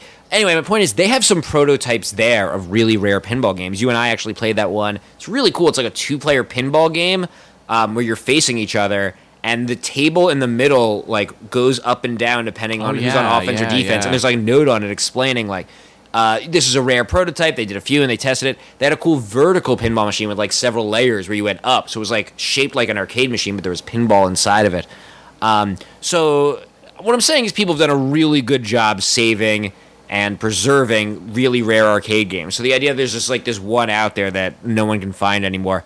I love this. Is my favorite one that we're talking about because for two reasons. One, It's got a Wikipedia page. That's pretty legit. yeah, and and just says video game, like as though it's a legitimate video game. Mm-hmm. So it's not like you know, cons- it, it- it's not ur- like urban legend in parentheses. It's video game. Mm-hmm. You tell me. Um, but I love that. I love um, like video game urban legends and kind of lore. It's such a con- you know, it's still relatively contemporary. You know, the idea of like this contemporary urban legends are so that surround video games are so fascinating because it's just so recent, and the idea that there's even like it's already fallen into like haunted house esque mythology, similar to the ET cartridges that are buried in New Mexico, supposedly. You know what I mean? Mm-hmm. Um, it, it kind of has that same effect to me. Also, like digital horror is always very awesome to me. Like I did sign there, there's people put some YouTube videos of like supposed gameplay of that online. I think they're they might be fake. But they're very cool to watch. It's like The Ring almost, where it's like this weird, like The Ring. it's like this weird collection of vector and it's uh, like really kind of beautiful vector graphics type stuff so it's like you know it's that it's there's not many examples of it there's the ring there's this there's um i'm trying other there's a weird movie with you ever see nightmares with emilio estevez There's a lot. I think there's like a subgenre of Japanese horror movies about electronics being like there was that Yeah. one with Kristen Bell that they remade with the, where they got in the video camera, but it's based that- on a movie that's not. Do you remember bad. Are You Afraid of the Dark, where the, the kid's really good at pinball and he gets stuck in Dude, the pinball I remember game? that's my favorite. Are you afraid of the dark, dude? That's my favorite. Are you afraid of the dark? But that really creeped me out, and I think it's it's kind of it's not hard to make video games kind of scary. My favorite episode of anything was the one where it was about video Nah, games. Like my you're favorite right. Darkwing Duck is the Darkwing which Duck in the where he got nineties, stuck in the video game. Which in the nineties there was always just one. Yeah, it's it so was true, the video yeah. game. There's one Saved by the Bell probably where like Zach gets addicted to some game. I don't think they ever did it on Saved by the Bell. Wow, but what, a, what a missed opportunity. anyway, so I like this. The supposed creator of Polybius, I'm reading the Wikipedia page now. The supposed creator of Polybius is Ed Rotberg, and the company name in the urban legend is Sinneslöschen, which seems to be a slightly incorrect German translation for, quote, to have erased your mind. So memory erasure, government planned memory erasure, placed throughout. You know what? I like the gameplay is said to be similar to Tempest. Like even in government conspiracy theories, like all games are just like basically based on another video game. It's just like, you know, it, it probes your mind. It's psyops warfare. It is pretty much just Tempest. I'll tell you one one f- crack in this theory is that you know if it is like a Last Starfighter thing where they're trying to recruit like the best warriors of the digital age. I don't know if you've seen photographs of like video game players in the 80s, but they are not like the best of the best. Tempest, you know Tempest. It's like very. I know the name, and I, It's, I think I- it's like there's a tunnel. It's very polygonal. Like it looks like a government psyops test. So yeah, that's what's cool about it. All right. I heard one thing, a, a, cool little thing is uh, Barcade. We've never, you've never done a podcast about Barcade, right? we did a nerd alert where we visited. them. Right. Apparently, they on Halloween one year they like created this. Oh no and put it in way! That's cool. that cool. Yeah. The dudes that run Barcade like no or no video games. Like, Yeah, it's of like course. they weren't just like oh yeah, video games and arcades. Like these, their collection there is like a, a knowledgeable collection. It's it's it's very good. So, you ready to move on? Oh, can we? We have to give Levy our judgment on this one. What do you Um, think? I like it a lot because it's about video games. um, you know, maybe to argue with myself, I think that like if you know, of course we don't have ROMs of it. If it's a government machine, like they probably came and picked it up from the one arcade they dropped it off at a week later. I like that it's from the '80s. I don't see any direct evidence contradicting it. It's yes, this is a yes. This was a yes. It's maybe the most likely. Well, no, the Bohemian Grove one we know is real. I'm like, I pick, But it's Bohemian funny, Grove like, is real. I mean, I'm, I'm going through Bohemian Grove documents. does not mean that they are secretly ruling the world. I'm going through Ben's documents and I pick up one piece of paper and it's got like this Photoshop Polybius arcade and like beneath it there's this picture of like Richard Nixon. Richard Nixon ha- eating lunch with like Preston Hatch- Hotchkiss and Ronald Reagan. Can we try to uh, connect all of these theories into one grand theory when we're done? I, I really want to like Polybius, but like I don't know. Like I just Well, you're a gamer, dude. Like you're a hardcore gamer. You you That's your passion, so you high, you hold that to a high standard. I don't blame you. You can disagree. I'm not. I'm not inclined to believe Polybius, but I like it a lot. I don't see any obvious holes like I did with um, the Dave Chappelle one, which is like obviously just like uh, the Dave Chappelle one is like Jeff's on board. Listen, video game community, Jeff Jeff Rubin believes Polybius exists. I feel like the Dave Chappelle one, like they just they took this footage of him being very reasonable, and they were like, "Who is them?" and just like added this other thing on top of it. This one, I, I'm not seeing that. It's it's just a fun urban. Le- this is almost more urban legend than conspiracy theory. Well, are you saying it never like Polybius never existed even in the slightest? It's completely fabricated. I don't know. I don't know. I like it. I like it. I think I like it. I think There I was doubt there I'm was an, it, I think I'm I think- doubting it. I think it might be in that Wikipedia page or maybe some other source that was like it was it was an early prototype of Tempest. And you know, I don't know, like the same like Blue Harvest was the working title of like Return of the Jedi. Mm. Polybius was the working title of Tempest, and they No, no, it. no. That's what they want you to think. That's way too simple. I love how it brought in the Men in Black. You kind of forget that the Men in Black, because honestly, I I knew about Men in Black the movie before I knew that the about Men in Black like the phenomenon or the, the Yeah, conspiracy theory. And obviously, the, one's based on the other, but still, like I just thought like the, I thought I thought who directed. Oh, that's weird. wrote The big uh, Will Smith two hundred million dollar movie made you think that the Men in Black are a big joke. Made you think it was a silly Will thing. Smith, uh, confirmed Scientologist, and Tommy Lee Jones, who went to Yale with Al Gore, Mm-hmm, Skull and Bones. It's all there, dude. it's all there. That Chihuahua. All right. I'm gonna move on. This next one, I feel like I always get the unfun ones. Like last time, I had the Windows 3.1 font that it You predicted had the power 9/11. them, dude. Like I, I told you my preferred, but I was like, it's up, it's up to you, bro. So this one, well, the, let me tell you Oh, what. you're this getting one- like the ones that are like involve like the Jews did it. no, no. Well, this one is about the Beach Boys. One of my favorite bands. This has come up before. We were in my living room. My living room in my apartment.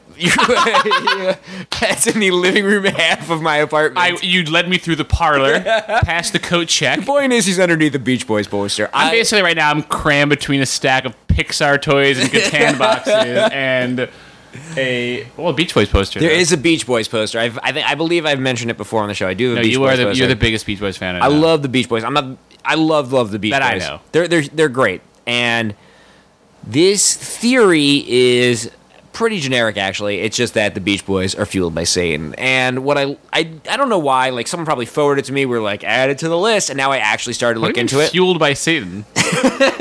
like that's a Tenacious D it sings like they're fueled by Satan. yeah. Oh, is that song? just that like the devils were devil demonic forces well basically what happened was I, I guess at some point someone maybe someone we know maybe a fan i don't know sent us this video we were like add it to the list and uh, so i started to watch it and it's this video about how like demons spoke to brian wilson and had him create his music and what the uploader is actually Boy, I should have written down the name. I mean, no, I shouldn't have. They don't deserve the attention. They have a series of videos implying that about a variety of rock stars. Actually, let me get let me get hold on. Let me get my notes out. Let me get my notes out here. I could. I mean, you know, I, just going off the general part of the theory, I could see that. You know, they. I know they have like a. I'm sure is Manson part of that theory. I don't want to pr- jump the gun. Manson does come up. You better believe Manson comes up. So Dennis Wilson, who was one of the Beach Boys, um, does have like a documented relationship with Charles Manson, where the Manson family stayed with him for a time, um, and that is a pretty weird part of the Beach Boys' history. I believe Manson recorded an album like at Brian Wilson's studio that has never been unearthed, that's never been released. Oh man, But it's like I think when most people think of the Beach Boys, they think like you know the surf of course, cars, yeah, the beach. an ironic. Um, and but that is like that that actually happened. The Manson part actually happened. But I think it does definitely like open them up to all sorts of theories. Uh, let me let me get the name of these people. Let's you should get Charles Manson on your podcast, but only at talk about his music career. That would be a really fun interview. yeah, it would be fun. he might do it. He's probably weird enough. Like the, Dennis Wilson, who wrote a he has a really not that you should gi- give him more press, but whatever. You know, So- it'd be fascinating and illuminating. I'd love to get Charles if you're listening to this. d- please. Oh my God. Get on. We'll get on the Skype and the phone. Dennis Wilson, who is not the most talented Beach Boy, is obviously Brian. But What if he was like, I want to do it, but I only want to talk about the new Pokemon? Um, Dennis Wilson's a really he has a great solo album. He's really talented in his own Is right. he in the Beach Boys? yeah, De- He, Dennis Wilson, yeah, Dennis Wilson. not Charles Manson. right, right. Bri- he's the brother of Brian Wilson. Yeah, and Dennis is the one that had the connection with Charles Manson. Now, is this theory s- postulating that Satan is real, or just simply that the Beach Boys are like worship Satan? Oh, Satan's real. This is done by Good Fight Ministries. I got their name. Gotcha. Good Fight Ministries. They are a. I'm reading their. I'm quoting their about page now. They are a non-profit ministry that exists for the glory of God. You know, like like Metallica's fueled by Satan, but that that's true. But I don't. That doesn't mean Satan's real. By the way, I played the new Metallica pinball game last night. It's I actually saw the new pinball. one? Yeah, there's only like two new pinball. I love that we're getting distracted. On this. There's only like two new pinball games a year. They don't make that Right, many of them. This year, it's X Men and Metallica. I played X Men at the Pinball Hall of Fame. Fucking terrific. They got Oh, really? Magneto moving the ball around and shit. It's great. oh, you mentioned that at Metallica though. um, Metallica. They actually had Metallica at the Pinball Hall of Fame, but I couldn't get on it all night. There were always people there. But now it's at Charlene's, the, that bar. I did not like the Metallica game that much because it's not that thematic. It's almost like a Christian pinball game because it's just crosses and gravestones everywhere. And like the. X Men games, like stop the Juggernaut, defeat the Sentinels. Yeah, yeah, but this is like spell Metallica every time you hit the ramp. It's you a letter. You know, I'm all about unity of theme, and when it comes to games. Right. So that's anyway. Good Fight Ministries made this video. They are a quote nonprofit ministry that exists for the glory of God, equipping Christians with truth, exposing the unfruitful works of darkness, while maintaining a heart to win the lost. To win the lost with the gospel of Jesus Christ. I think I copied and pasted that. I don't know. Maybe that makes sense to someone. I mean, that sounds very noble. Maybe it is. They have a lot a series called "They Sold Their Soul," um, and it involves the Beach Boys, Elvis, Bill Haley, Little Richard, and these are all individual videos about how these people are associated with Satan. Literally sold their soul. Uh, yeah, I think like not as not like at the crossroads necessarily, but like you know they sold their soul. Right. And um, the Beach Boys one was probably forwarded to me by maybe someone I know that likes the Beach Boys at some point. I don't know. At some point we got a hold of this, and it led me to this whole other series. So here's this kind of sad part: is that Brian Wilson was. Um, as has been well documented, like very mentally ill, um, particularly after the release of Pet Sounds and the, during the recording of um, Smile. And he talked a lot about how um, he re- was recording a song called Fire, and he uh, believed that that was causing fires. This has been like well documented. You know, he was living in the sandbox and so forth. This is post Smile. This is during the recording of Smile post Pet Sounds. And, uh, you know, he, he struggled with mental issues. I don't know how to properly phrase it. I'm sorry, his whole life. But this is like, Rolling Stone magazine reported to Wilson, quote, Brian Wilson hears voices. They talk to him. They distract him, frighten him, confuse him. Right now, as the creative genius behind the Beach Boys' classic surf rock sound, sits for an interview in his darkened living room, the Pacific crashing loudly outside his million dollar home. so actually, I actually think this one's like kind of nasty and shitty because it kind of preys on um, this disease he had, you know, these problems he really had. Right. Is it possible that Brian Wilson, the so called musical genius behind the Beach Boys' music, was really being used by demonic forces like so many other rock stars? This is very specific. It's Yeah, not just like a general Satan theme. It's like there's like some sort of Beelzebub somewhere, like "Yeah," with like weird tendrils, like controlling. You know, that's what I hear when I. That's what I think of when I hear demonic forces. I think of like the Magic the Gathering card. I mean. I'm Catholic. You, I we but we actually believe in that. and he talks a lot about how his music like he hears music in his head and then like that's what he transcribes and he talks about when Brian Wilson was uninspired he would say I can't sing I can't get those voices anymore and like they're like oh the the voices that were telling him his music even though I think he was like you know referring to like muse Of and course, of inspiration course. yeah But I love you know it's music in particular. I think, and all, all of these are pop culture, and so by definition, they're art. Music in particular is so open to interpretation that it's it's just so you know it's it's like I mean you know yeah it's, like I said like Rebecca yeah Rebecca you Black know- is about I don't get too heady, but like you know, you know everyone in like classical music days, it was all you know. Bait I think was generally believed by everyone that you know. I, I, I don't know. I have no no shit about classical music except this one. But you know, it's like that God. These were direct. The music was coming directly from God. Well, I think that gets to And the that was a Chappelle thing again, where it's like where something's like so popular, and Pet Sounds, which is generally regarded as one of the greatest, if not the greatest album of all time. I think it's the greatest album of all time. Um, it's such a monumental album, and it's such an incredible album that like, um, and he's such a, a larger than life figure that created this work that like, of course, these people found. Like you know, they But see that that like mu- it creates this mu- opening to like. But I think music in particular narrative into it. is so for people who are not musicians, as I'm not, Oh, or Lord, not you know are not Brian Wilson or Elvis or the Beatles you it seems like it seems so like how the hell do you write Pet Sounds? How do you write Yeah. Revolver? And it seems like, and, and it is like you know you just pull you're pulling these songs from nothingness, you know. And I think in actuality, it's, it's Mm-hmm. particularly require- something like Pet Sounds or Revolver that like Right. had never been heard before. You know, like it was unlike anything that had right come exactly. before. It's so and I think I think actually I don't think if you're more if you actually are a musician you and you, you and you're good musician you, you realize it's it's a lot of hard work. It's not. It's, it's almost insulting to say that you're actually pulling. You, you it's a, takes a lot of work, a lot of practice. You build the song bit by bit, but um, I but I do think uh, an album like Pet Sounds, coupled with Brian Wilson's sort of strange, you know, unusual nature. Um, erratic personality, you might say. yeah, yeah, and Kanye like erraticness.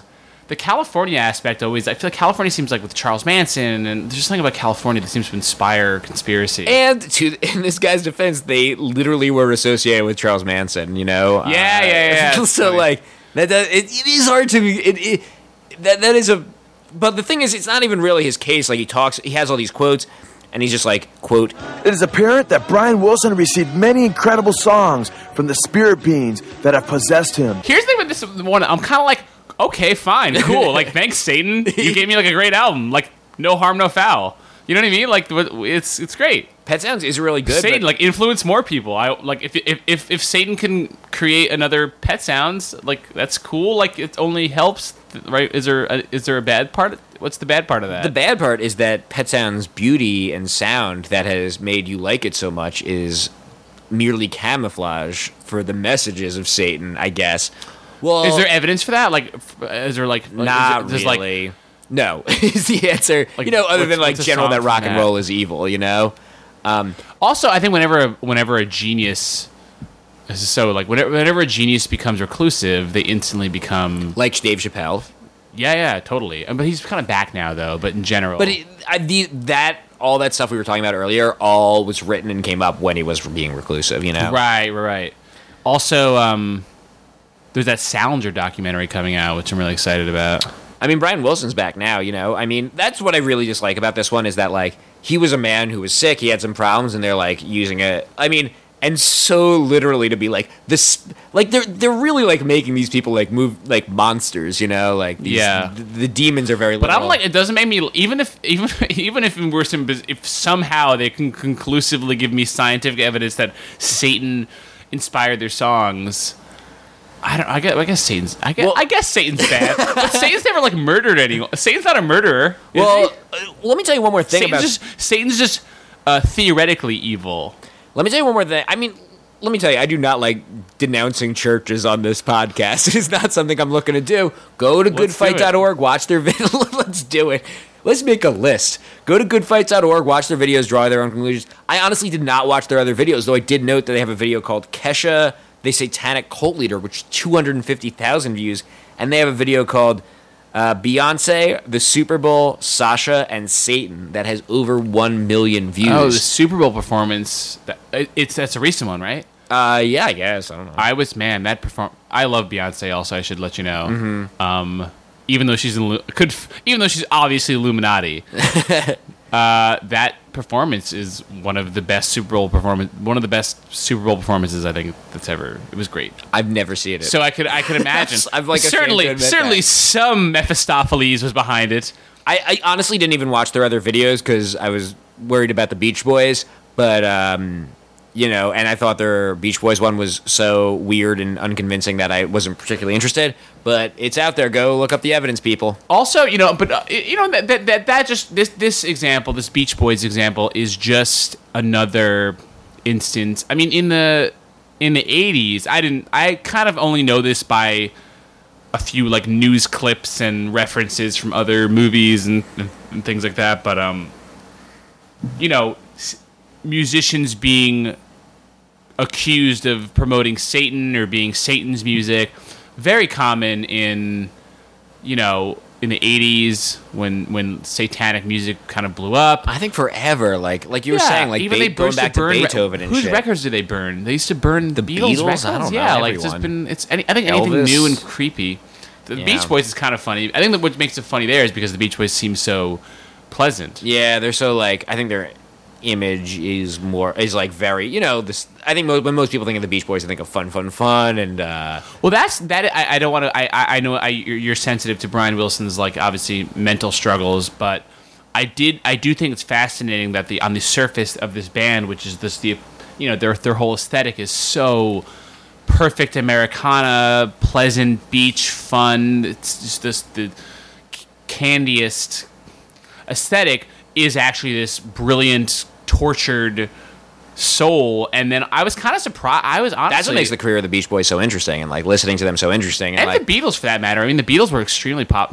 I, this is like the shit that the Beatles are good. You I know. I know. You guys, But no, you I guys got to check out the Beatles. You got to check out the Beach Boys. the the com- their commercial, the commercialism of the how friendly and commercial friendly they were in their early, at least in their early careers, only adds to the mystery of their genius. Yeah, and particularly with the Beach Boys, where Smile, where the mystery is a little bit. So, for those that don't know, Pet Sounds, like we said, it's generally regarded as like one of the best albums ever. It's like, um, it's really like where albums and the idea of an album really begins, and like the, them and the Beatles there with Revolver and uh, Pet Sounds and Sgt. Pepper. That's like really when the idea of an album existed.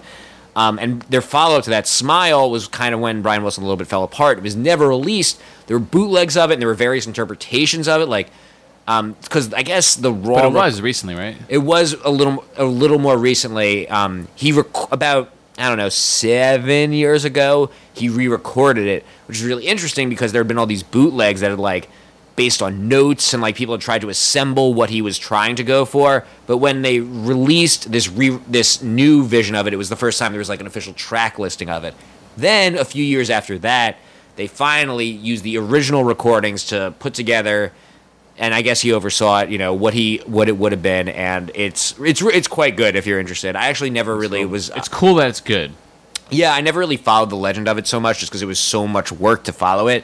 I think it- often when- when there's a, something that's anticipated for 20 years, it's underwhelming when it finally exists. yeah, and you know it's it's stuff you've heard before, um, like "Heroes and Villains," which is that song in Fantastic Mr. Fox. and great song. It's a great like that was from Smile, Good Vibrations, and um, uh, Good Surfs, Vib- Up, yeah. Surfs Up, which is a great song, and like they, yeah, Good Vibrations was, I believe, I hope I'm not getting my Beach Boys wrong. I believe Good Vibrations was from Smile, and then when Smile fell apart, it was either on the next album It's a shame single. that it's all fueled by the Dark Lord. Yeah, it really is sad.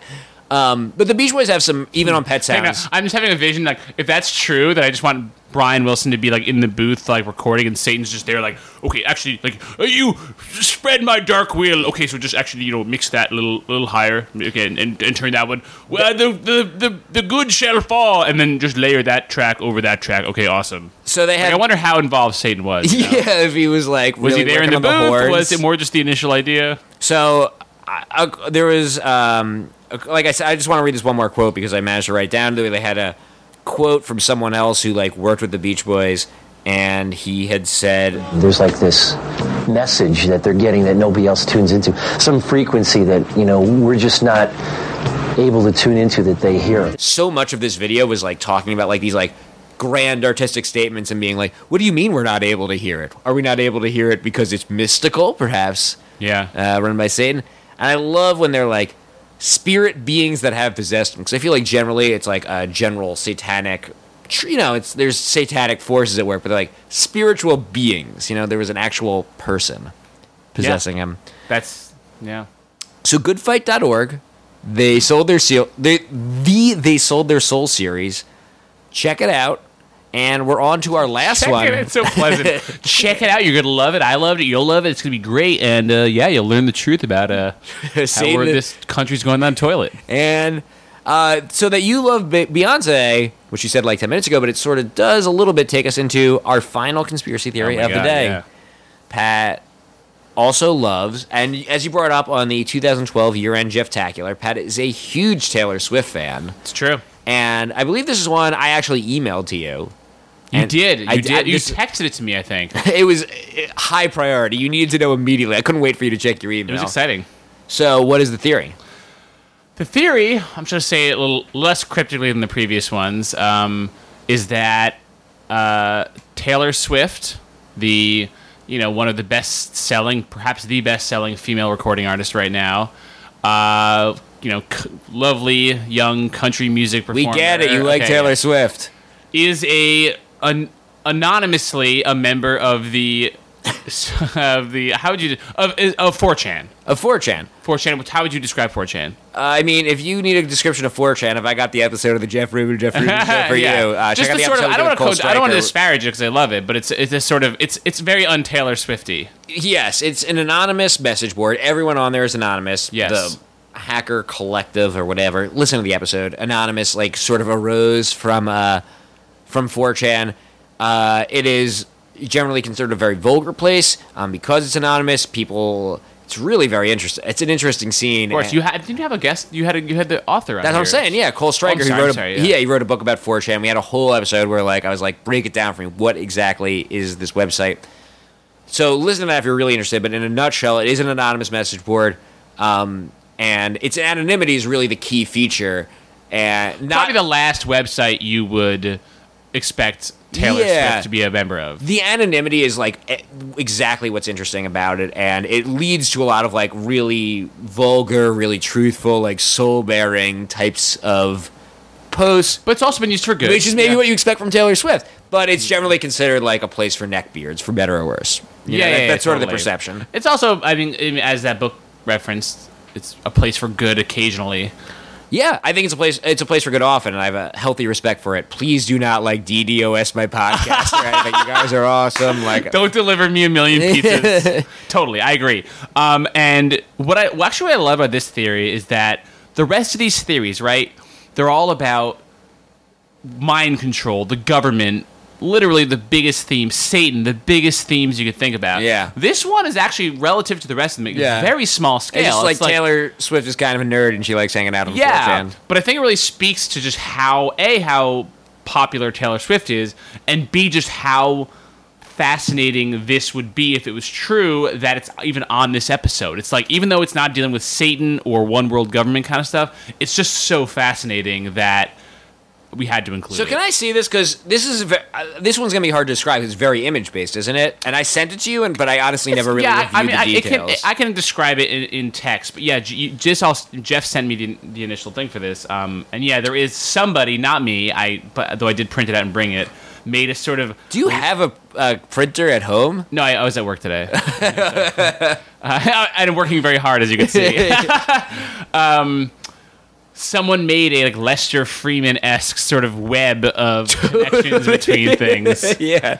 Um, But yeah, this is the theory. Basically, someone basically kind of did basically two timelines of like Taylor Swift's Twitter, like official Taylor Swift's blog posts, YouTube posts, Twitter posts, newspaper articles of where she was in the world. Is that and a Jewish star I see on that one piece of paper? It is. I think this is just a. This was the a banner ad for it. Um, I don't think. I do not. I, I promise. There's no like anti or pro Semitism things in this at all. It's very secular. That's disappointing.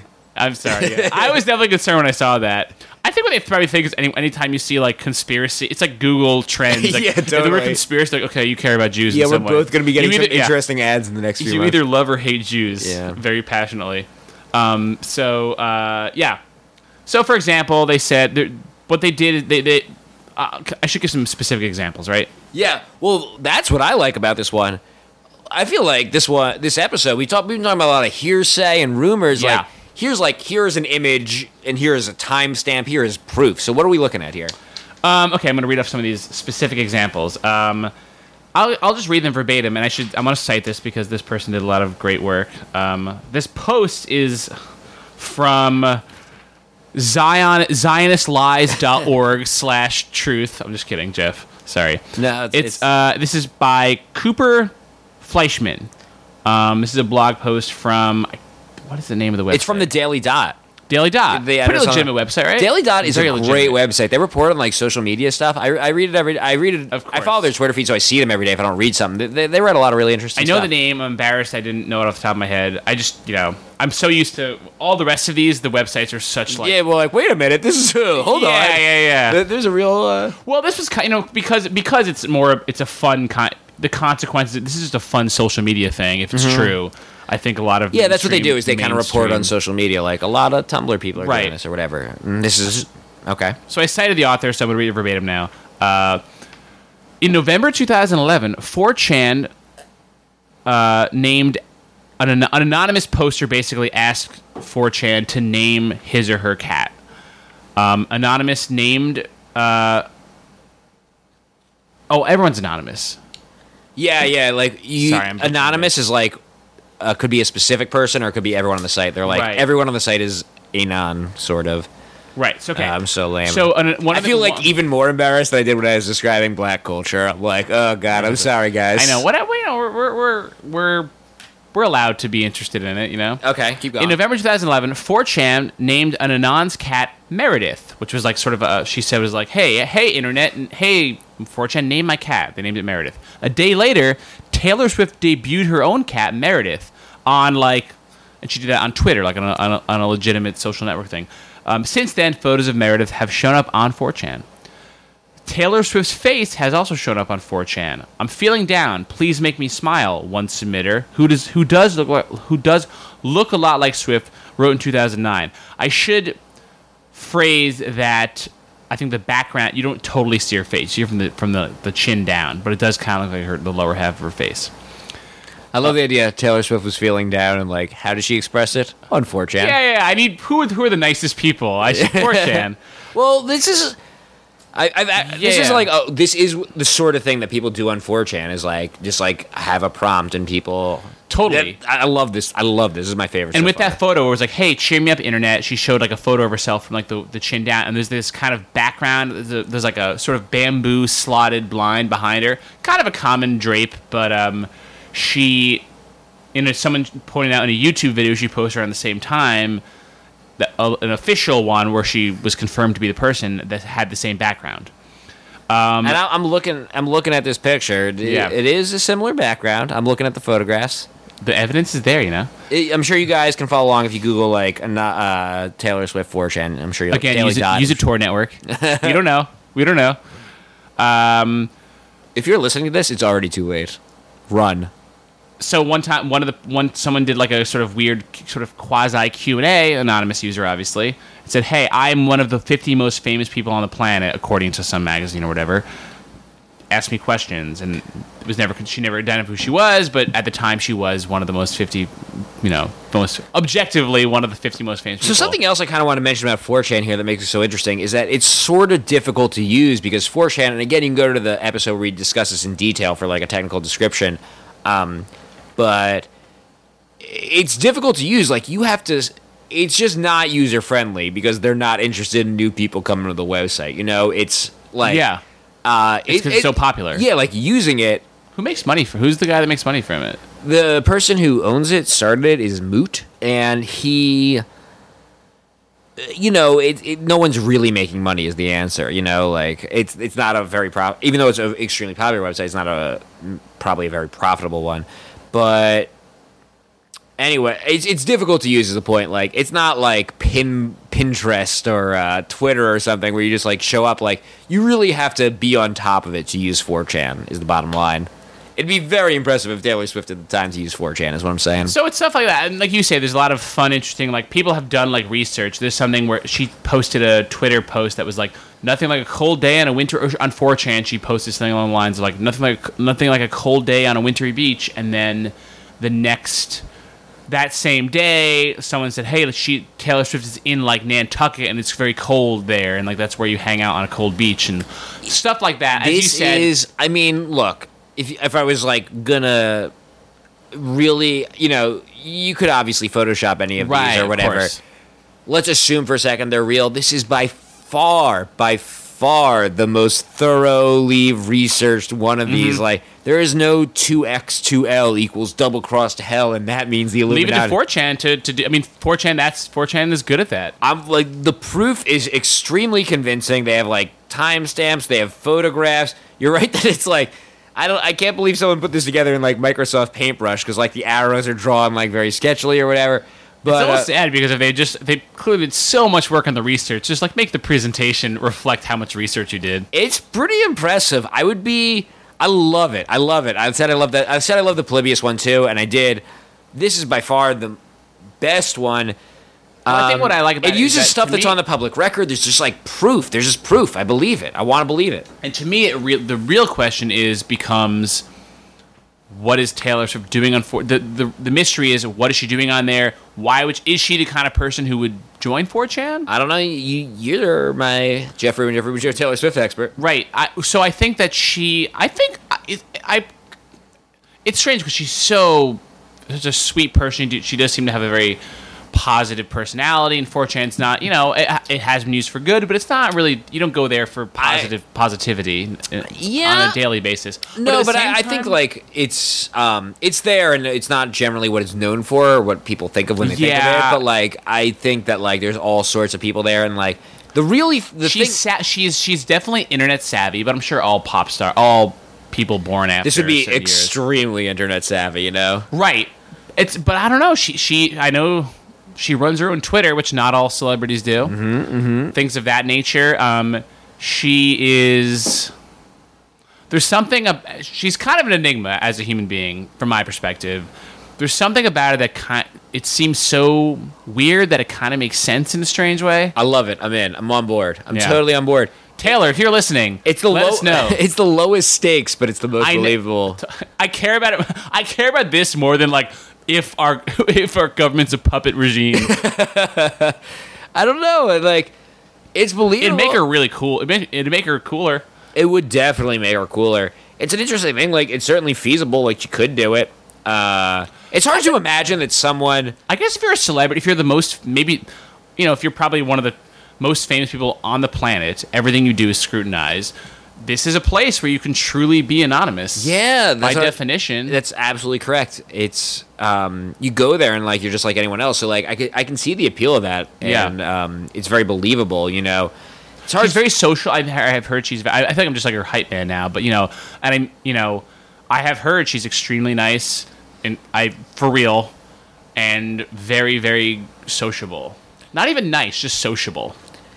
I love it. I like that she's posting in slash B, which I mean, you got you got you really should people should Google this image. It's like the definition. Yeah, you should- like- guys It would not be a conspiracy theory podcast without this kind of weird John Doe from Seven esque collage.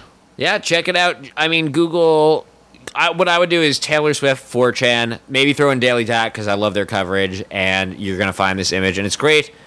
I mean, I think by far the most believable. Let's look at the scorecard real quick. Let's recap what happened. Rebecca Black Friday, yes. Chappelle, no. Drake Bohemian, probably. Orson Welles, no. Polybius was a maybe. I'm, I'm. lo- You got all yours. I lost. Like I went like 0 for three Yeah. on mine. Uh, Beach Boys Satan, no. Taylor Swift 4chan, maybe. You, I think you went four no, and I went Beach 0 Boys and three. Satan though is kind of Beach Boys Satan is really hard for me because I, I think I'm. I just think that any artist is drawing. Insp- it depends on what your definition of Satan is, which is I'm so glad I got to say that on your podcast at some point.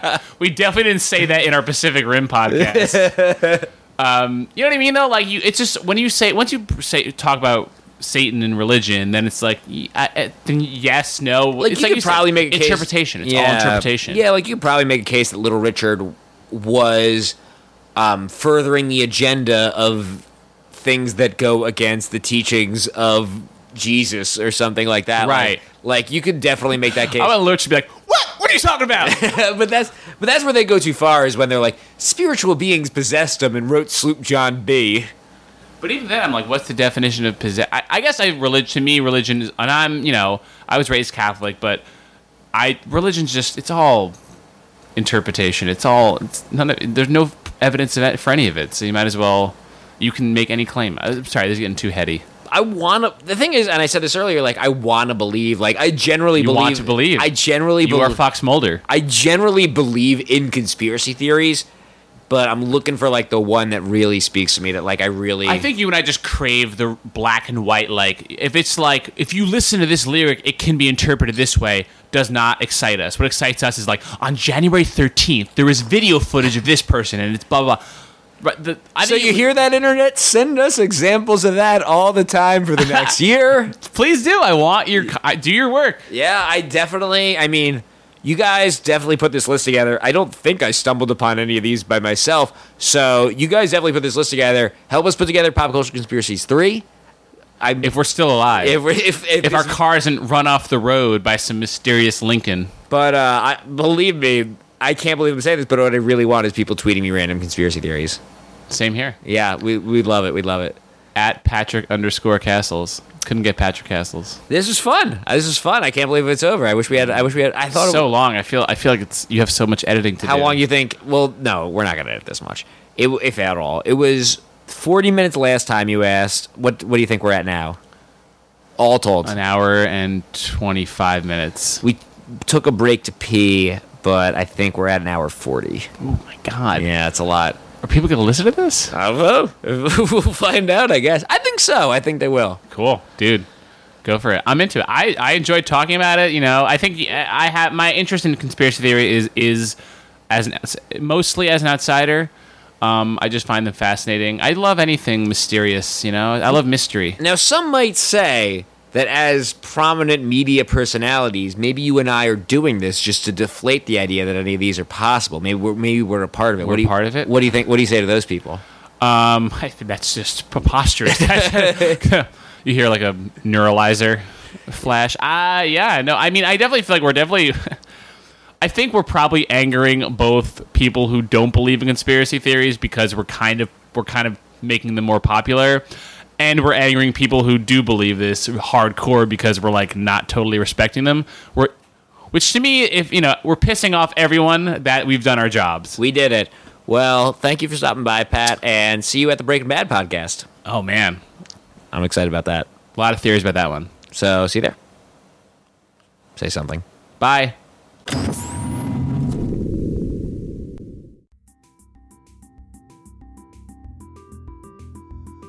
Okay, everybody, that is it for this week's Jeff Rubin Jeff Rubin Show. In addition to Pat, I want to, of course, thank everyone who sent conspiracy theories in over the year. Uh, I cannot believe I am welcoming people to keep doing it, but uh, send them to me. You heard Pat's Twitter at Patrick underscore Cassels. I am at Jeff Rubin Show. I also have a Tumblr, JeffRubinJeffRubin.com. I have a Facebook fan page. Uh, you can email me if you go to JeffRubin, JeffRubinShow.com. JeffRubinJeffRubin.com is kind of like my homepage. JeffRubinJeffRubinShow.com is the show's homepage. Um, and on the show's homepage, I have an email address where you can send me things. I recently learned that the email address there didn't work, but now it works. Uh, if you sent me an email for the past few months and I didn't get back to you, that was why, and I apologize. But everything's up and running, and I will be back on Tuesday with another episode of the Jeff Rubin Jeff Rubin Show. I'm excited about it. I will see you there. Uh, bye.